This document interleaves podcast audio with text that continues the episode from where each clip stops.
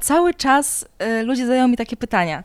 Co to znaczy, że jest się czarownicą? Bo to się, wiesz, kojarzy z tym, że się lata na miotle, albo że się w kotle waży jakieś eliksiry. Five, four, three, two, one. Podcast radioaktywny.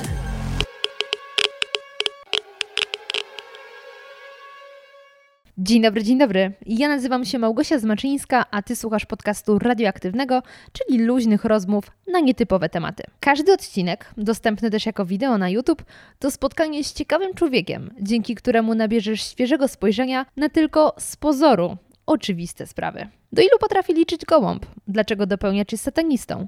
Jak wyglądają kulisy pracy policjantki, stewardesy, polarnika i strażaka? Słuchaj podcastu co poniedziałek, aby dobrze rozpocząć nowy tydzień. Już za parę dni Halloween, czyli dzień, w którym granica między światem żywych oraz zmarłych zdaje się zacierać. Choć imprezy halloweenowe cieszą się w Polsce coraz większą popularnością, to wciąż pojawiają się głosy, że jest to kolejne głupie święto zapożyczone od Amerykanów, a my zamiast żartować sobie ze śmierci, powinniśmy skupić się na wszystkich świętych. Ale czy faktycznie Halloween tak bardzo zaprzecza naszej historii i tradycjom? Jak wiele wspólnego z amerykańskim świętem mają staropolskie dziady?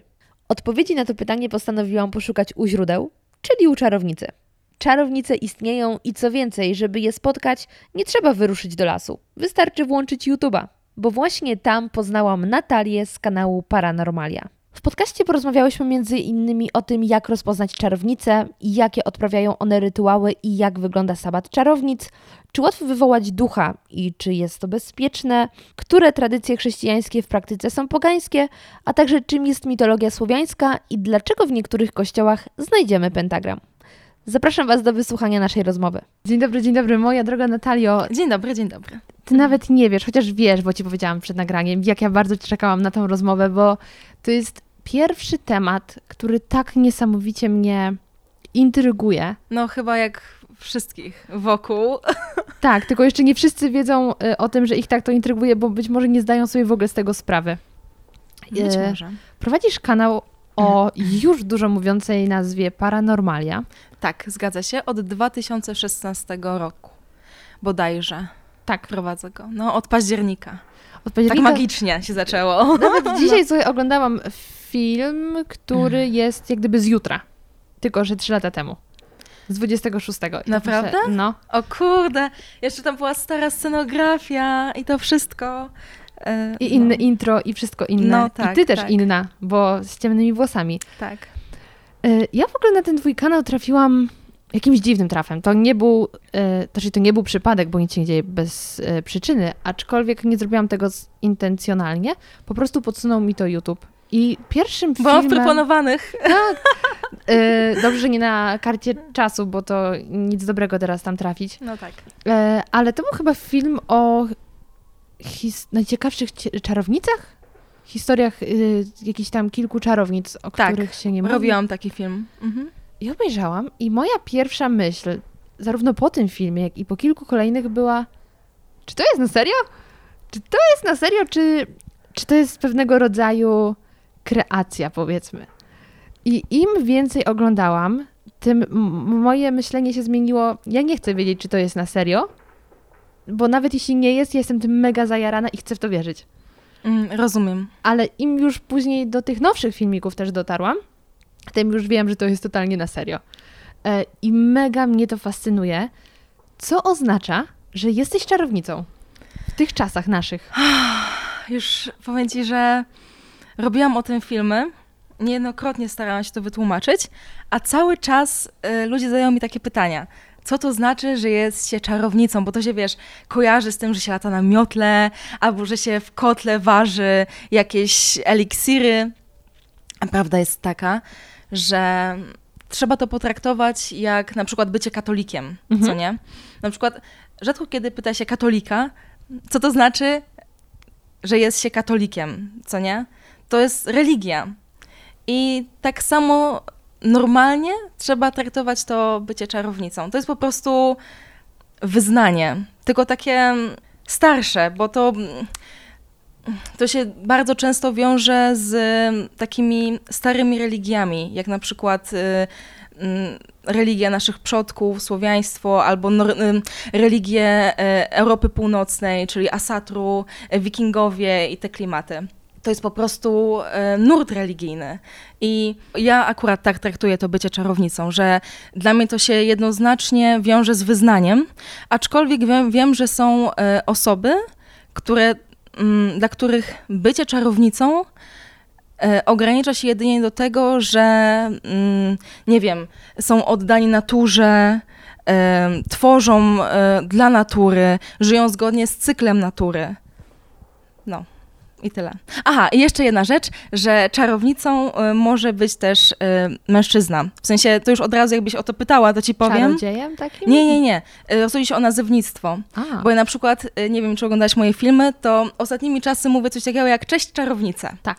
No nie? I dostaję komentarze, że o, jestem y, y, facetem, a mówisz o mnie czarownica, przywitaj się też ze mną.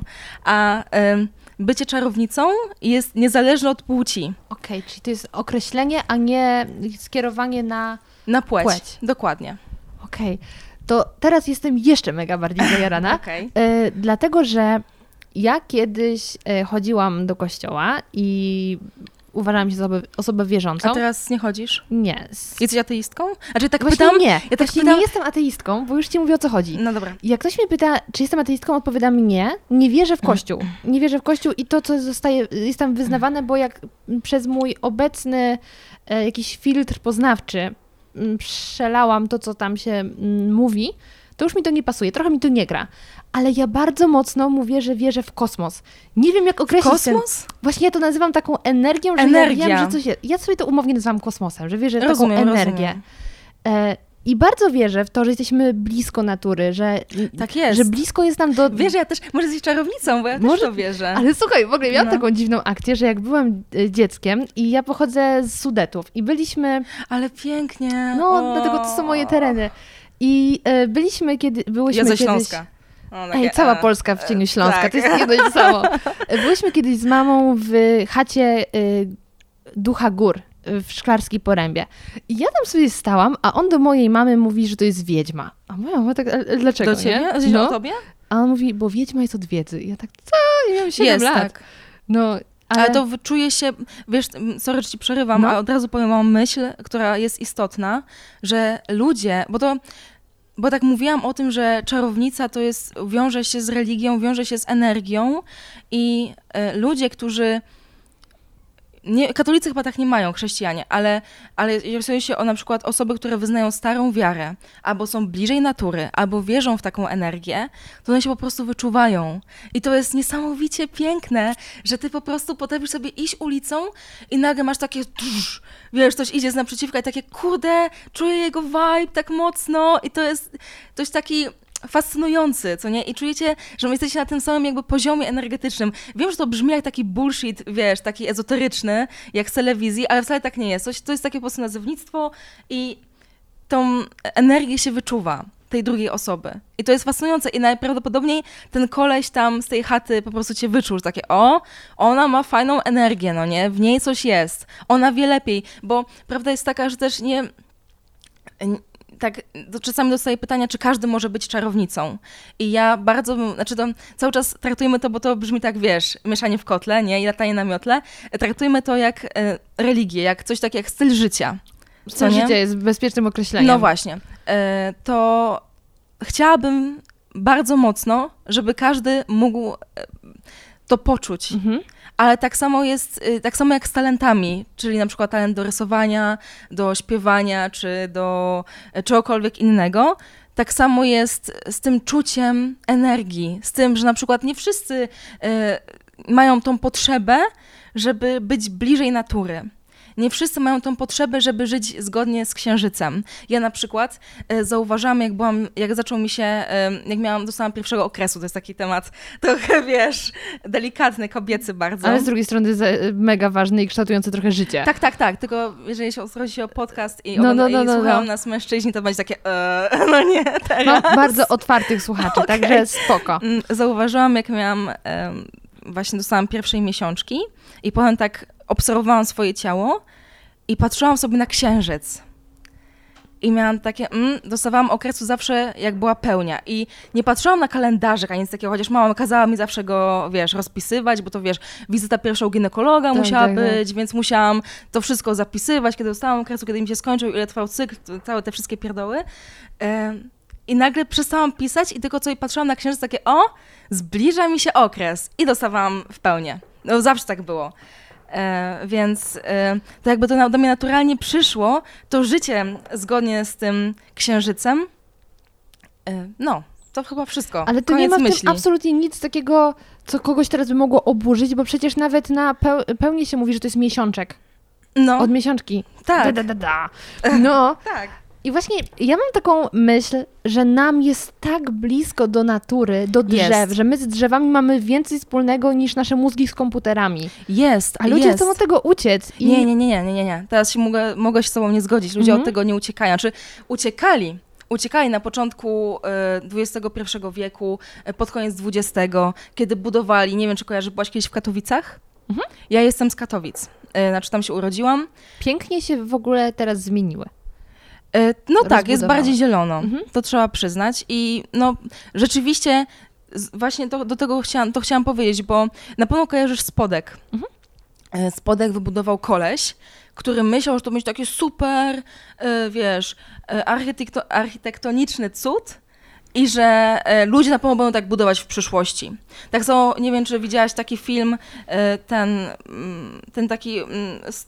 z tym, co grał w Indianie Jonesie, o tej przyszłości łowca androidów. O Jezu, oglądałam, ale to nie mój klimat w ogóle. Wiem, wiem, wiem, ale rozumiem się o to, co chcę ci powiedzieć, aha. że jest ta przyszłość i oni tam w tej pierwszej części pokazywali rok chyba dwa tysiące dziewiętnasty albo dwudziesty i to wszystko było takie ciemne, zabunkrowane, metalowe, wiesz, takie futurystyczne bardzo, takie okropnie futurystyczne i oni myśleli, tak samo jak ten koleś, który y, y, zbudował Spodek, że to wszystko, że po prostu drzewa wszystkie będą wycięte, w ogóle nie będzie tlenu, tylko krk, wiesz, wszyscy będą, nie wiem, w maskach jakieś chodzić, no nie? I że wszystko będzie cementowe, blaszane i, i tyle. I komputerowe, no nie? I że nie będziemy w ogóle potrzebowali kontaktu z naturą, natury w ogóle nie będzie. A prawda jest taka, że ja to widzę od wielu lat, a tym bardziej od kiedy założyłam kanał, że ludzie pragną, pragną tego kontaktu z naturą. Tu się zgodzę. Tak, że... i czekaj, mogę dokończyć. No, pragną tego kontaktu z naturą i pragną poczuć tą energię, to co na przykład... Yy, ja jako osoba, która siedzi w tym temacie i która jakby to wcześniej dostrzegła, to czuję to na co dzień. To oni to pragną um, poczuć, zmienić swoje życie, um, żyć tak, żeby było to zgodne z naturą, obchodzić chociaż symbolicznie te wszystkie przesilenia.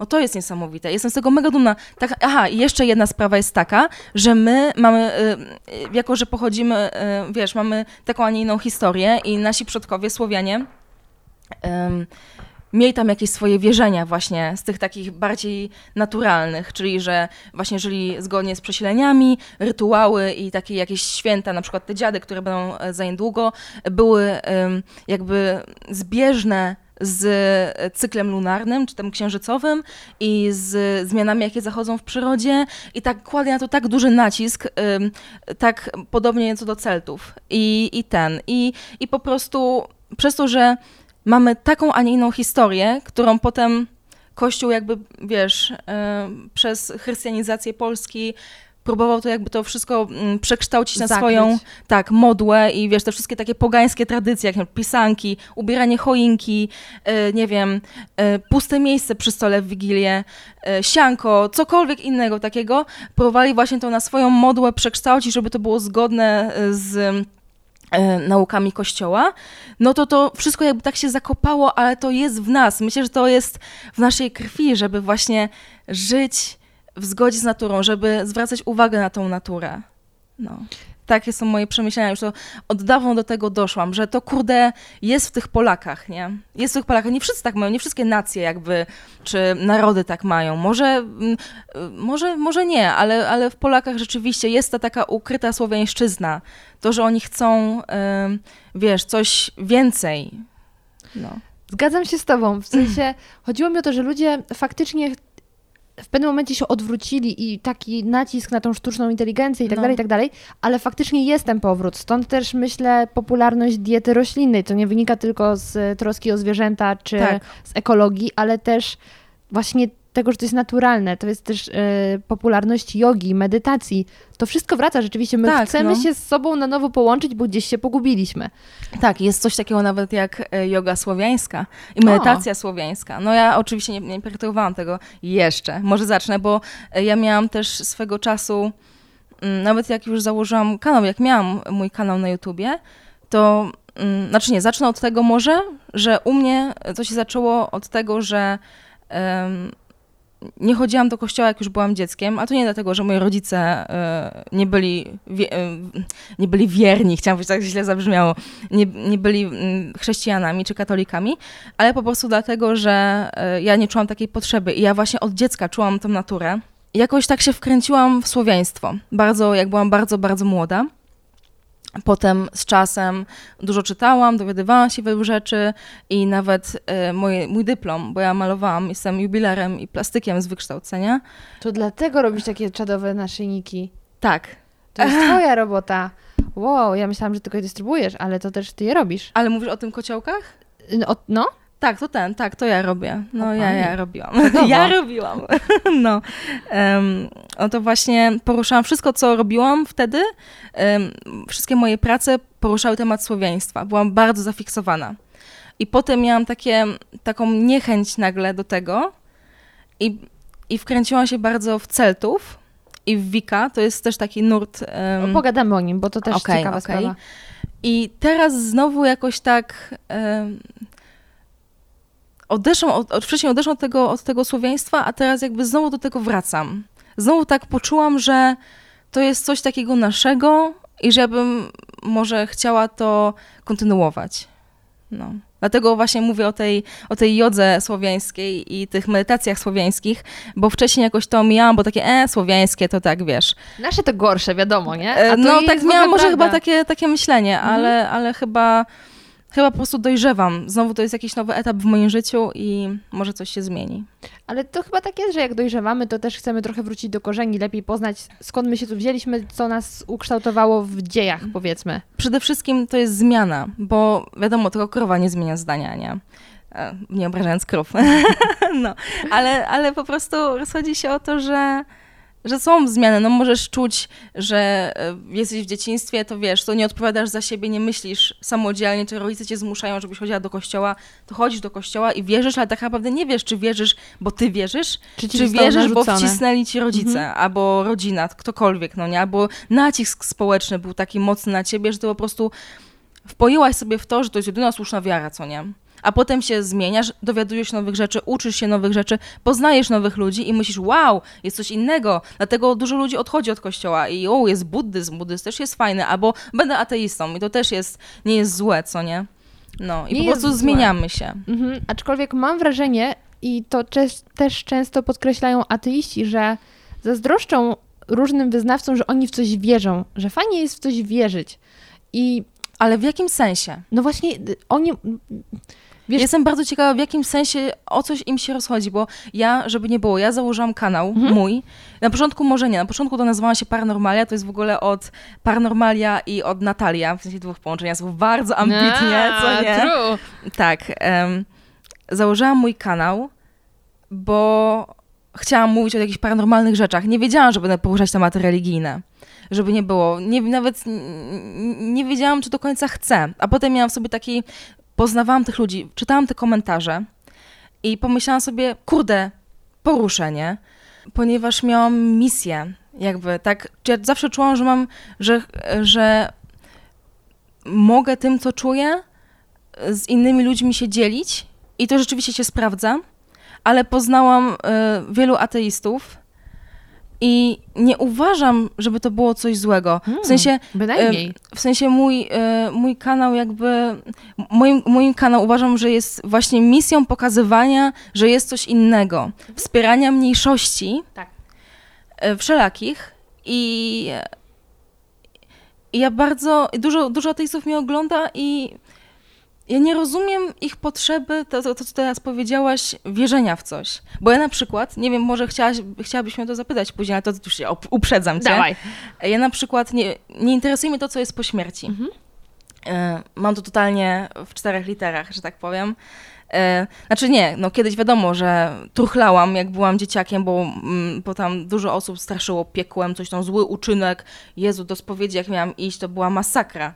Nie mówię, że ja coś złego zrobiłam, bo wiesz, co dziecko ma złego zrobić, ale, ale po prostu miałam w sobie ten strach, co nie, że zrobię coś złego, że nie wiem, punkcik, plusik w niebie. Też takie, takie, takie dostawałam komentarze, jak zrobiłam coś dobrego od rodziny. O, masz plusik w niebie, nie? To jest takie y, korzenie się i wiesz... To jest ciągle jesteś, właśnie. Poza tym, jak robisz coś dobrego, to robisz to bezinteresownie, a nie po to, żeby mieć jakiś plusik, mhm. co nie? Ja zawsze tak na to patrzyłam i od dziecka mi to nie pasowało i jakoś nagle dojrzałam do tego, to było jeszcze jak byłam bardzo, bardzo młoda, byłam dzieciakiem, byłam w podstawówce, że zaczęłam właśnie czytać o innych religiach i, i wiesz, i się dowiadywać, jakie są tam inne... powiedzmy nieba i piekła w innych religiach, co nieco jest po śmierci, reinkarnacja i te sprawy, a potem doszłam do wniosku, że e, że w sumie to, wiesz, no i tak, i tak nic nie zmienię, w sensie nie interesuje mnie to. Yy, I to, co, co, co będzie, jak umrę, to wiesz, to yy, najprawdopodobniej, no nie wiem, jak, jak umrę, to się dowiem, ale to, w co ja wierzę i to, co robię, nie jest pokierowane tym, żeby to było... to żebym, żeby, żebym, nie wiem, zyskała coś po śmierci. Mhm. Absolutnie żyję tu i teraz. I to jest właśnie coś, co jest fundamentem, myślę, tego, co ja robię i tego mojej filozofii życiowej. Że ja się kieruję tym, żeby być szczęśliwa teraz, żeby być spełniona teraz, żeby pomagać ludziom teraz, a nie żeby to było jakoś zaprocentowało w późniejszym czasie. To jest, myślę, moim zdaniem to jest totalna bezinteresowność, nie? To jest takie... naprawdę dobre, takie naprawdę dobre, że ja to robię, bo chcę, a nie żeby coś osiągnąć takiego, wiesz, nie wiadomo u, co u kogoś tam, nie? No a co do ateistów, to często spotkałam się właśnie z tym, że oni chcieliby w coś wierzyć, jak ty mówiłaś, bo chodzi się o życie po śmierci, nie? Że a co będzie, bo jak, no nie wierzę w nic, ale co będzie, jak e, okaże się, że coś tam jest, że nie, jednak wolałabym w coś Taka wierzyć. Taka częsta myśl, którą ja przynajmniej słyszę z ich strony, to jest... Taka, taka potrzeba, żeby to, co się dzieje tutaj, miało jakiś sens. Ale to ma sens, jak żyjesz dla kogoś, jesteś, nie wiem, szczęśliwa, spełniasz się, y, pracujesz w, nie wiem, w zawodzie, który chciał, w którym chciałaś pracować, otaczasz się fajnymi ludźmi, to czy to nie wystarcza? No właśnie, no weź. No, chyba jest kwestia tego właśnie, jak w ogóle się podchodzi do życia, bo faktycznie, no, y, trochę bez sensu się martwić tym, co po śmierci, kiedy... masz życie i z niego nie korzystasz. No to takie no właśnie. Trochę... Um. Ale po prostu co do ateistów, tak mówiłaś o tym i, i taką miałam myśl, mhm. że to głównie też rozchodzi się o to, żeby wierzyć w coś, żeby potem ewentualnie być bezpiecznym. A to po prostu jest kwestia przestawienia swojego myślenia. Ale to naprawdę długo zajmuje, żeby, żeby sobie uświadomić, że hej, odpowiadam za własne życie. I że hej, nikt za mnie tego życia nie przeżyje. O to się rozchodzi. I to naprawdę mi zajęło bardzo długo. Yy, i, no i tyle, no. I myślę, że każdy powinien jakoś sobie to przemyśleć i sobie samemu z tym poradzić, no bo kurde, nie można żyć w takim strachu, jak jest się ateistą i w takim czymś, że życie nie jest pełne, bo jest pełne. Jeśli ma się kochającą rodzinę, jeśli ma się dobre życie, to to życie jest pełne i to powinno wystarczyć. To prawda. No. I też warto o to dobre życie się starać, a nie stwierdzić, no, no trudno. Właśnie. To po wszystkim. Tak. Dobrze, ale powiem tak. Ym, dzięki twojemu też kanałowi zaczęłam się w ogóle zastanawiać nad tą naszą słowiańszczyzną, powiedzmy. Mm-hmm. Bo ty mi uświadomiłaś faktycznie, że w momencie, kiedy my mamy swoją tradycję, kulturę, kolebkę naszą, bogów słowiańskich, to jednak uczymy się o greckich i Ojej, weź, e, mnie tak frustruje. I to mi otworzyło oczy, że ej, to jest znowu ten, takie nasze myślenie, nasze gorsze. Tak. tak. A teraz jest na Cud przykład... chwalicie, swojego nie znacie. znacie. A teraz jest na przykład też duży, wydaje mi się, hype na mitologię nordycką. Jest tak. Po wszystkich grach i tak dalej. Tak. Był God of War i cała reszta. No jest, jest, jest. Ale nie ukrywam, że na słowiańską też jest. Dzięki chyba Wiedźminowi trochę też. Y, trochę też, aczkolwiek, y, kurde, nawet nie wiem, z czego to wynika. Y, na pewno dzięki Wiedźmi, Wiedźmin, Wiedźminowi, dobrze powiedziałam, ym, ale też jakoś właśnie ludzie, tak jak wcześniej mówiłam, ogarniają. I nie wiem, może to też dlatego, że ja przez ostatnie wakacje poznałam bardzo dużo osób, które jarają się słowiańszczyzną, yy, ale naprawdę rzeczywiście widzę ogromne zapotrzebowanie. Na przykład yy, ja tworzę też Enchanted, Enchanted Boxa, już bym się mhm. zapętliła. Yy, Enchanted Box to jest, taki, to jest takie subskrypcyjne pudełko yy, dla osób, które interesują się takimi temata, tematami, różnymi wierzeniami, kulturami, tam jest już dużo rękodzieła i takie bardzo fajne rzeczy, magiczne też. Yy, I właśnie yy, stworzy to pudełko raz we współpracy z takim jednym sklepem ezoterycznym tutaj z Wrocławia. Ezobazar się nazywa. I um, właśnie rozmawiałyśmy ostatnio z właścicielką e, a propos kupowania różnych rzeczy, takich wiesz, amuletów i takich rzeczy, no nie, w tych takich klimatach. I największy, najwięcej jest takich właśnie słowiańskich.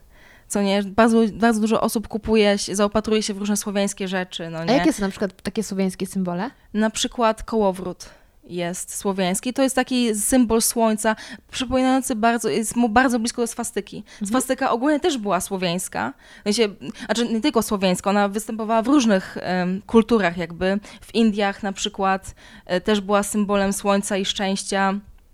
U nas też właśnie była symbolem takiego, wiesz, szczęścia po prostu, słońca i, i wiesz, takiej pozytywnej energii, ale wiadomo, no to, to, że Hitler ją zapożyczył, co nie, i tam u siebie wcisnął do swoich tam ideologii, to nie był przypadek, bo on wiedział, że, że to jest ważny symbol dla Słowian i wiedział, że to, że tak, wiesz, rozpętał tą, tą wojnę i jednocześnie chciał zniszczyć permanentnie znaczenie, takie kulturę. Pierwotne. Mhm. A to jest smutne, bo to są takie fajne symbole. I no tak jakby... jak pentagram się okazuje. Tak, tak. Też wiem swojego kanału. Chociaż pentagram nie był, nie był jakby nigdy używany nigdzie w takich złych miejscach. Nawet kiedyś był używany w kościołach.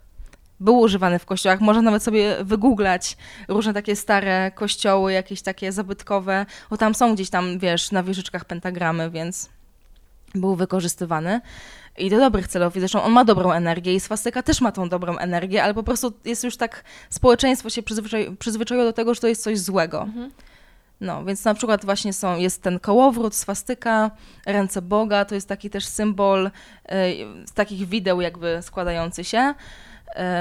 Nie wiem, potem może sobie poszukasz, a wkleisz też do podcastu, nie wiem, do tego filmu, jak będziecie oglądać. No, no, no, no. I to są takie podstawowe. Są jeszcze, jest na przykład, słowiańska jest jeszcze lunula. O, a co to? To jest bardzo ciekawy symbol. Jeden z moich ulubionych to jest taki półksiężyc i to jest symbol w ogóle kobiecy. Lunula, luna, księżyc, taki, taki na przykład teraz jest takie charmsy, jest takie zawieszki różne, są jakieś takie, co mm-hmm. można sobie kupić w różnych sklepach, takich cienkich łańcuszkach, nie takie, o, tak jak mam tu ten księżyc, nie? O, to jest taki tylko, że obrócony w tą stronę. Na pewno kojarzysz, takie są, nie wiem, w H and M'ach nawet sprzedają takie rzeczy. No, takich jakichś sieciówach, takich sklepach, takie po prostu, wiesz, no to jest pierwotnie symbol y, taki, wiesz, nasz, taki rodzimy i on właśnie jest związany bardzo z energią kobiecą. I w ogóle, to wiesz, tak wpadła taka myśl, Boże, trajkocze, ale... Jestem zafascynowana, także opowiadaj. Ale wpadła mi taka myśl, że taki właśnie, um, taki, taki życie w zgodzie na przykład z energią księżyca mhm. i z naturą i tak dalej, i te medytacje słowiańskie i cała ta reszta, nie umniejszając mężczyznom, ale uważam, że rzeczywiście to jest tym bardziej istotne w życiu kobiety. Właśnie chociażby przez to, że dużo jest akcentów na tą właśnie kobiecą energię. Życie zgodnie z fazami księżyca jest, wydaje mi się, bardziej naturalne dla kobiet, bo wiesz, bo jednak mamy ten cykl i możemy się z tym utożsamić. W ogóle księżyc jako satelita jest kobietą, w sensie tak, wiesz, rezonuje z naszą energią, a z kolei słońce, taka ciekawostka, rezonuje z energią męską, jest tym mężczyzną, nie to mężczyźni mogą się właśnie, dla mężczyzn jest kołowrót słowiański, a dla kobiet jest lunula. Tak to można e, sfinalizować, nie wiem, to skwitować. O. Ale tak w ogóle dygresja, natomiast zgodna z tym, co mówisz, czyli o księżycu, że to jest księżyc, jest jednym z takich najbardziej... Tajemniczych. To na pewno, ale takim najprostszym przykładem na to, jak my jesteśmy blisko tej natury. Niech podniesie rękę osoba, która nie może spać, jak je spełnia. Tak. No to przecież gdybyśmy nie byli jakoś połączeni, to by nam było bez różnicy, czy to światło świeci, czy nie świeci. Tak, tak, tak. Tak, tak, tak, tak, masz rację. Da, da, da, da. No tak, tak jest, tak jest. Dużo osób, właśnie patrz, to mnie właśnie tak ciekawi, bo um, to jest takie, to jest taka bardzo fascynująca mnie hipokryzja, jeżeli chodzi się o... O, hipokryzja to w ogóle jest fascynujący temat. Ale ja się z tym spotykam bardzo często, bo na przykład y, dostaję komentarze, nie spotykam się z tym na żywo, bo dużo osób do mnie podchodzi i mówi, o, robisz kawał dobrej roboty, albo fajnie, że poruszasz tematy, yy, co nie? Um, ale w komentarzach na przykład dostaję e, takie, no przecież no, dostaję takie komentarze pod filmami, że na przykład e, czarownice nie istnieją, albo dlaczego ty wierzysz w takie rzeczy, no nie, albo ojeny, wiesz, to jest bardziej ekstremalne, że wiesz, że to jest bullshit i to takie rzeczy nie istnieją, ale oczywiście jeżeli chodzi o fazę księżyca, to na przykład, że nie mogę spać w pełni, albo że jestem bardziej pobudzony, albo ospały, to w każdy wierzy, bo to jest, wiesz, bo, a, ale, żeby, ale żeby sobie uświadomić, że to jest połączone jedno z drugim, że ja właśnie to, to ja to sobie uświadomiłam i że to przyjęłam to, że nie mogę spać w tą pełnię, albo jestem hiperaktywna podczas zaćmienia, no do tego to już trudniej zrozumieć, nie? Takim osobom, które albo... krytykują y, na przykład y, to, co, w to, co wierzę, wiem na to, i mm. inne osoby. Ale no. Zobacz, nawet to, że... Y... Bardzo powszechne jest to, że jak przychodzi jesień, zima, to wpadamy w taką handrę. Zresztą tak. Jest określenie jesienna handra, a to jest kwestia energii ze słońca. Tak, dokładnie. Która tworzy, okej, okay, witaminę D trzy, to więc ma pokrycie totalnie w y, nauce, ale jednak no to jest część przyrody, przyrody. I skoro jedni wierzą y, w różne takie bóstwa, które... Dobra, w Boga powiedzmy, skoro wierzą. W dlaczego... Boga jako, jako energię, a jeszcze powiem, że y, osoby, które wierzą, bo ja jestem y, politeistką, czyli mhm. wierzę w wielobóstwo, ale można to też róż, różnie traktować. Rzadko kiedy spotykałam się z tym, żeby osoby, które są politeistami, wyznają te starsze religie, albo po prostu nie wyznają żadnej konkretnej, ale wierzą w coś tam własnego, co jest mm. związane z tym, z naturą, też w wielobóstwo jakieś tam, patrzą na to pod kątem takim metaforycznym, że to jest coś takiego, to jest jakaś energia, na przykład energia y, burzy i wiesz, taki, takiego, tych takich zjawisk, takich atmosferycznych, atm, bardziej agresywnych, pogodowych, y, no to to jest Thor albo jakiś, wiesz, inny bóg taki związany okay, z czyli tym. Można to nazwać, a można po prostu wierzyć w samo to, tak, że tak jest. Tak, tak samo mhm. jak dużo jest chrześcijan, którzy wierzą w Boga jako w energię, która ich otacza. Wszędzie, co nie? A nie starego dziadka z brodą gdzieś w niebie. No właśnie, bo skoro ty, jeśli niektórzy są w stanie wierzyć w, powiedzmy, Jezusa, który umarł na krzyżu i tak dalej, to też nie możemy powiedzieć, że mamy bardzo sztywne dowody. Tak. To i... dlaczego podważa się wiarę innych osób? W sensie niech każdy wierzy w co chce. Ale to mnie bardzo irytuje. To jest temat, który mnie tak irytuje, bo ja naprawdę spotykam się z tym codziennie, że ktoś jest y, katolikiem i wierzy i tutaj powiemy... To. Tak, tak, tak. Y, Tak, tak, właśnie, ale że wierzę w taki absurd. Nazwijmy to absurdem, bo u mnie też nazywają to absurdem, że to, w co ja wierzę, to jest, to jest bujda, e, chociaż mnie to otacza paradoksalnie, bo ja zawsze, jak ktoś mnie pyta, w co ja wierzę, to ja mówię, spójrz za okno, mhm. co nie? To jest właśnie to, w co ja wierzę. Wierzę, że mam dowód, mam dowód, kurde, że jest, e, no tak, patrzę przez okno, jest e, lato, e, wiosna. Wszystko kwitnie, natura budzi się do życia. Mam y, jakieś tam święto, dajmy na to sabat czarownic, tak to nazwijmy, które, y, które celebruje, to, o to się chodzi głównie, żeby celebrować to, że natura budzi się do życia. Ale ile wtedy związków się zaczyna? Bo my też się budzimy do życia. Tak, tak, no właśnie czujesz miętę i takie rzeczy. Właśnie czujemy to wszystko, jesteśmy radośni. To ja to czuję w sobie, ja to widzę w sobie, to jest mój dowód. Widzę to, co się dzieje za oknem i to celebruję, oddaję temu szacunek, na tym polega moje świętowanie i widzę to, co się dzieje we mnie, czyli jestem pełniejsza może inspiracji, bardziej radosna, nie wiem, tak jest taka, taki miś, który się budzi, wiesz, ze snu zimowego, nie? Potem jest lato, gdzie po prostu wszystko jest takie, takie urodzajne. Takie urodzajne, takie płodne i po prostu możesz tym rozkoszować. Czujesz te wszystkie zapachy i znowu jest święto. I u Słowian, i u, tam, u Celtów też było, w tych różnych takich starych religiach. Znowu jest święto, mamy święto, gdzie właśnie celebrujemy, że to wszystko tak się rodzi, że to wszystko tak nam daje te owoce, że my ciężko pracujemy, musimy na tych, na tych, na tych polach, wiesz, siać, to musieliśmy wcześniej, teraz to zbieramy, albo widzimy, jak, jak to tak rośnie i możemy się tym rozkoszować. I dziękujemy matce naturze i energii za to, że y, jest tak pięknie, za to, że ta natura żyje. A potem mamy jesień, mamy zbiory.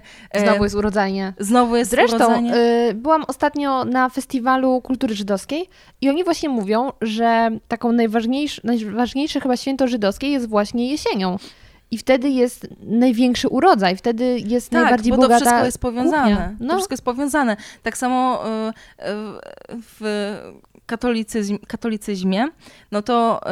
Y, Boże Narodzenie, czyli tam, kiedy się Chrystus narodził dwudziestego czwartego w Wigilię, grudnia, no to... Yy, dwudziestego piątego się narodził. dwudziestego piątego, no sorry. Yy, tak.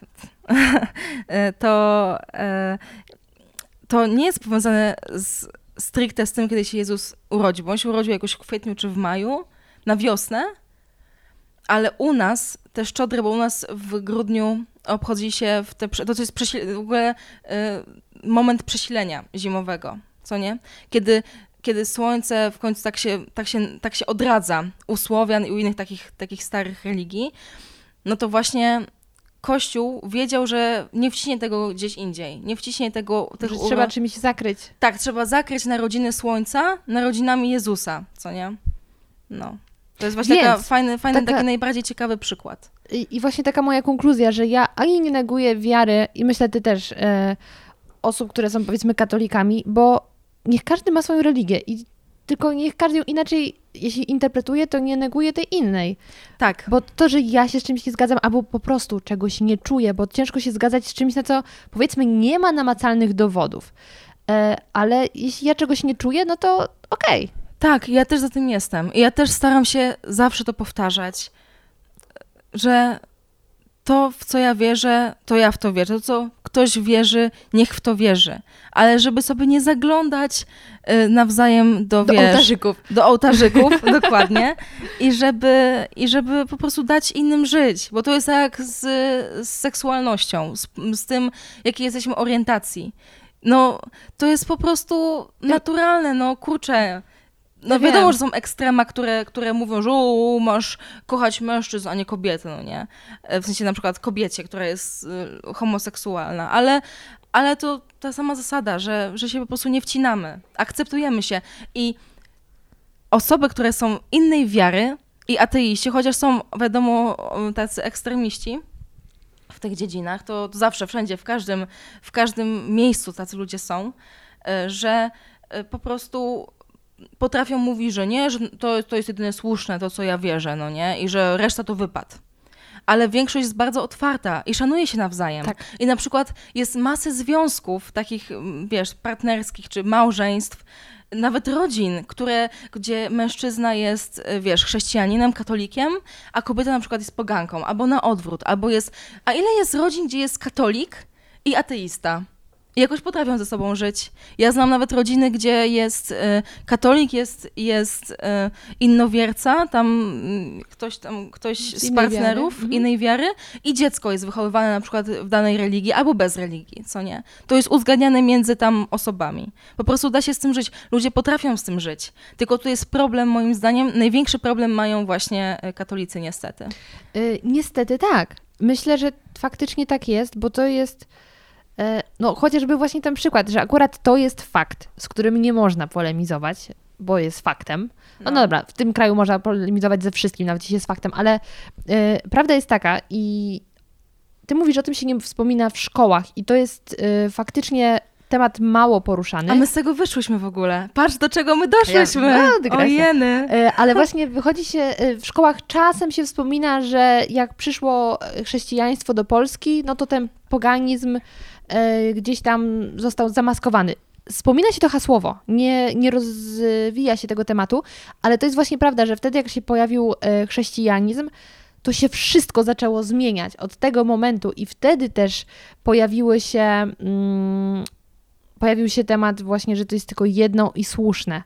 I w ogóle zamknięcie, co jest brakiem tolerancji. Jeśli nawet zakładać, że Biblia mówi kochaj każdego człowieka, a nagle Kościół ci mówi nie no, ci są źli, ci też grzeszą, ci to w ogóle są chorzy. Yy, I do tego wszystkiego jeszcze jest taka pochwała trochę wstydu, że się nas chce zawstydzać bardzo często różnymi zachowaniami, że to, co robisz jest, yy, no powinno ci być za to wstyd, nie jesteś cnotliwy i tak dalej. To faktycznie chrześcijanizm wywarł ogromny wpływ na, na to, jak my teraz funkcjonujemy. Tak, szczególnie kobiety. Kobiety to szczególnie, ja strasznie współczuję kobietom, które muszą żyć współcześnie. Ja sama i sobie nawet współczuję, bo przez to, że yy, przez to, że wyszłam właśnie z kościoła i jestem kim jestem i obrałam sobie taką drogę życiową, bo też moje poglądy jakby na innych, w innych takich, w takich sprawach życiowych się zmieniły, co nie? Na przykład um, patriarchat to po prostu nie, absolutnie, co nie? Um, związek, związek, um, jeśli na przykład rozchodzi się o związek, um, między kobietą a mężczyzną, to uważam, że...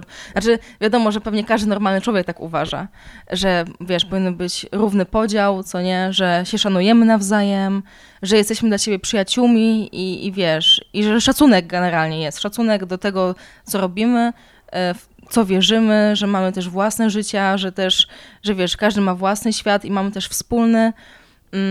I z tym... mimo, że to się wydaje takie bardzo y, takie standardowe, co nie, że każdy powinien, przecież to jest logiczne, że tak powinno się myśleć, no to jednak to takie katolicki taki ustrój, no jest okrutny, okrutny. Mężczyzna może robić co chce, kobieta ma się przystosować. Nie? W ortodoksji, bo oczywiście tak. Są też katolicy, którzy zupełnie naturalnie to rozumieją, bo właśnie myślę, że najważniejsze we wszystkim, już niezależnie w co się wierzy, no.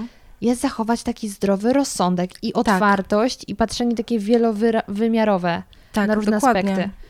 A co ciekawe, jeszcze mówiłaś o, tej, o tych mitologiach w szkołach i nauce, to właśnie przyszło mi na myśl, że patrz, nie, nie, nie uczą nas, nie uczyli, nie, ciebie, ciebie też. Który ty jesteś rocznik? dziewięć pięć dziewięć pięć O, to tak ja.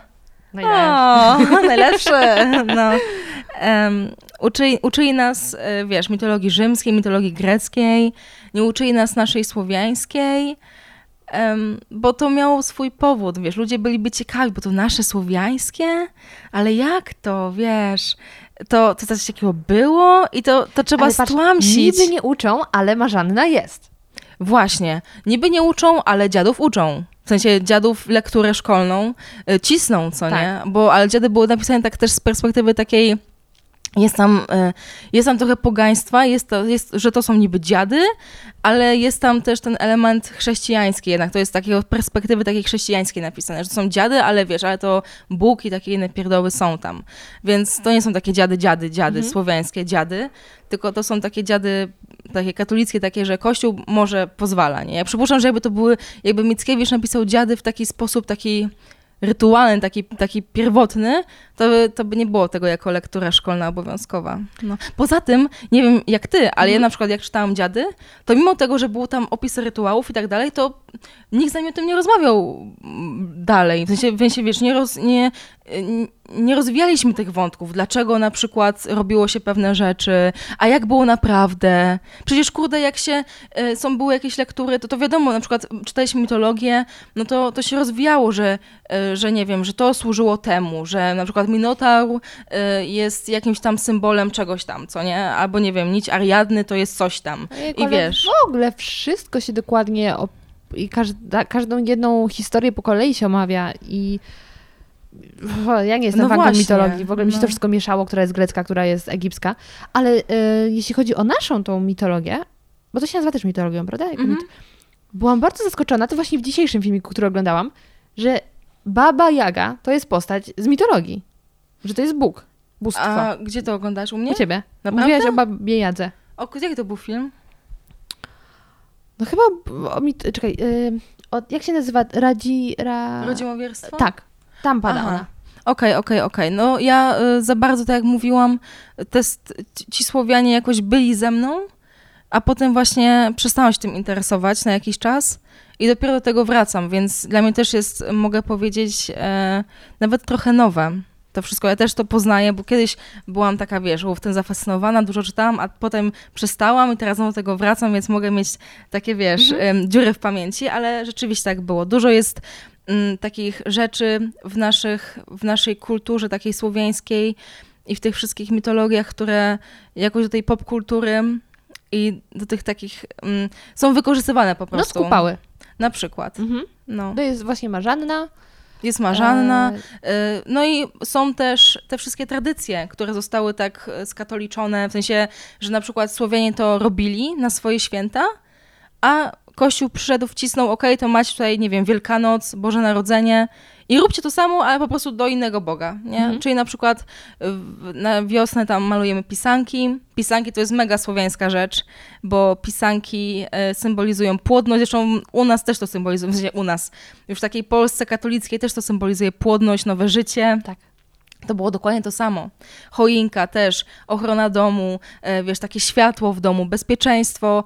U katolików to jest dokładnie to samo. Też to, to cały ten rytuał ubierania choinki, wszyscy razem, to się tak, tak kojarzy, tak wiesz, tak ciepluto, tak cozy, tak mmm, no wiesz. Ciasteczka jeszcze pachnące dookoła. Tak, to wszystko jest takie nasze rodzime. To są takie rodzime tradycje, ta pogańskość, to jest niesamowite. Ja osobiście mimo tego, że dobra, że już nie jesteśmy takim słowiańskim krajem, że jest dużo katolików, i w ogóle dużo kościołów i wszyscy obchodzą Boże Narodzenie i tak dalej, to jednak mam w sobie tą dumę, że te poga- ta pogańskość w nas została. Bo myślę sobie, że takie naprawdę, że tak, ja jako, jako osoba, jako innowierca dowiadywałam się o różnych rzeczach, no nie? Dowiadywałam się, jak obchodzić coś tam, co robić na przykład, jak celebrować i myślę, że taki katolik też powinien się dowiedzieć, że nie wiem, jajka są pogańskie, więc ja jajek nie maluję. Tak powinno być, no bo są pogańskie, tak? Są mm-hmm. y, skierowane były z kompletnie innej kultury, wiesz, y, takiej, którą, którą Kościół uznaje za taką satanistyczną, wiesz. W ogóle, taką... jeszcze, jeśli tak mogę no. nawiązać do Kościoła, to dla mnie jest rzeczą y, trochę niepojętą, że jednym z grzechów jest bałwochwalstwo, a z drugiej strony czczenie tych wszystkich relikwii mega jest dla mnie bałwochwalstwem. No jest. Ja też tak uważam, no.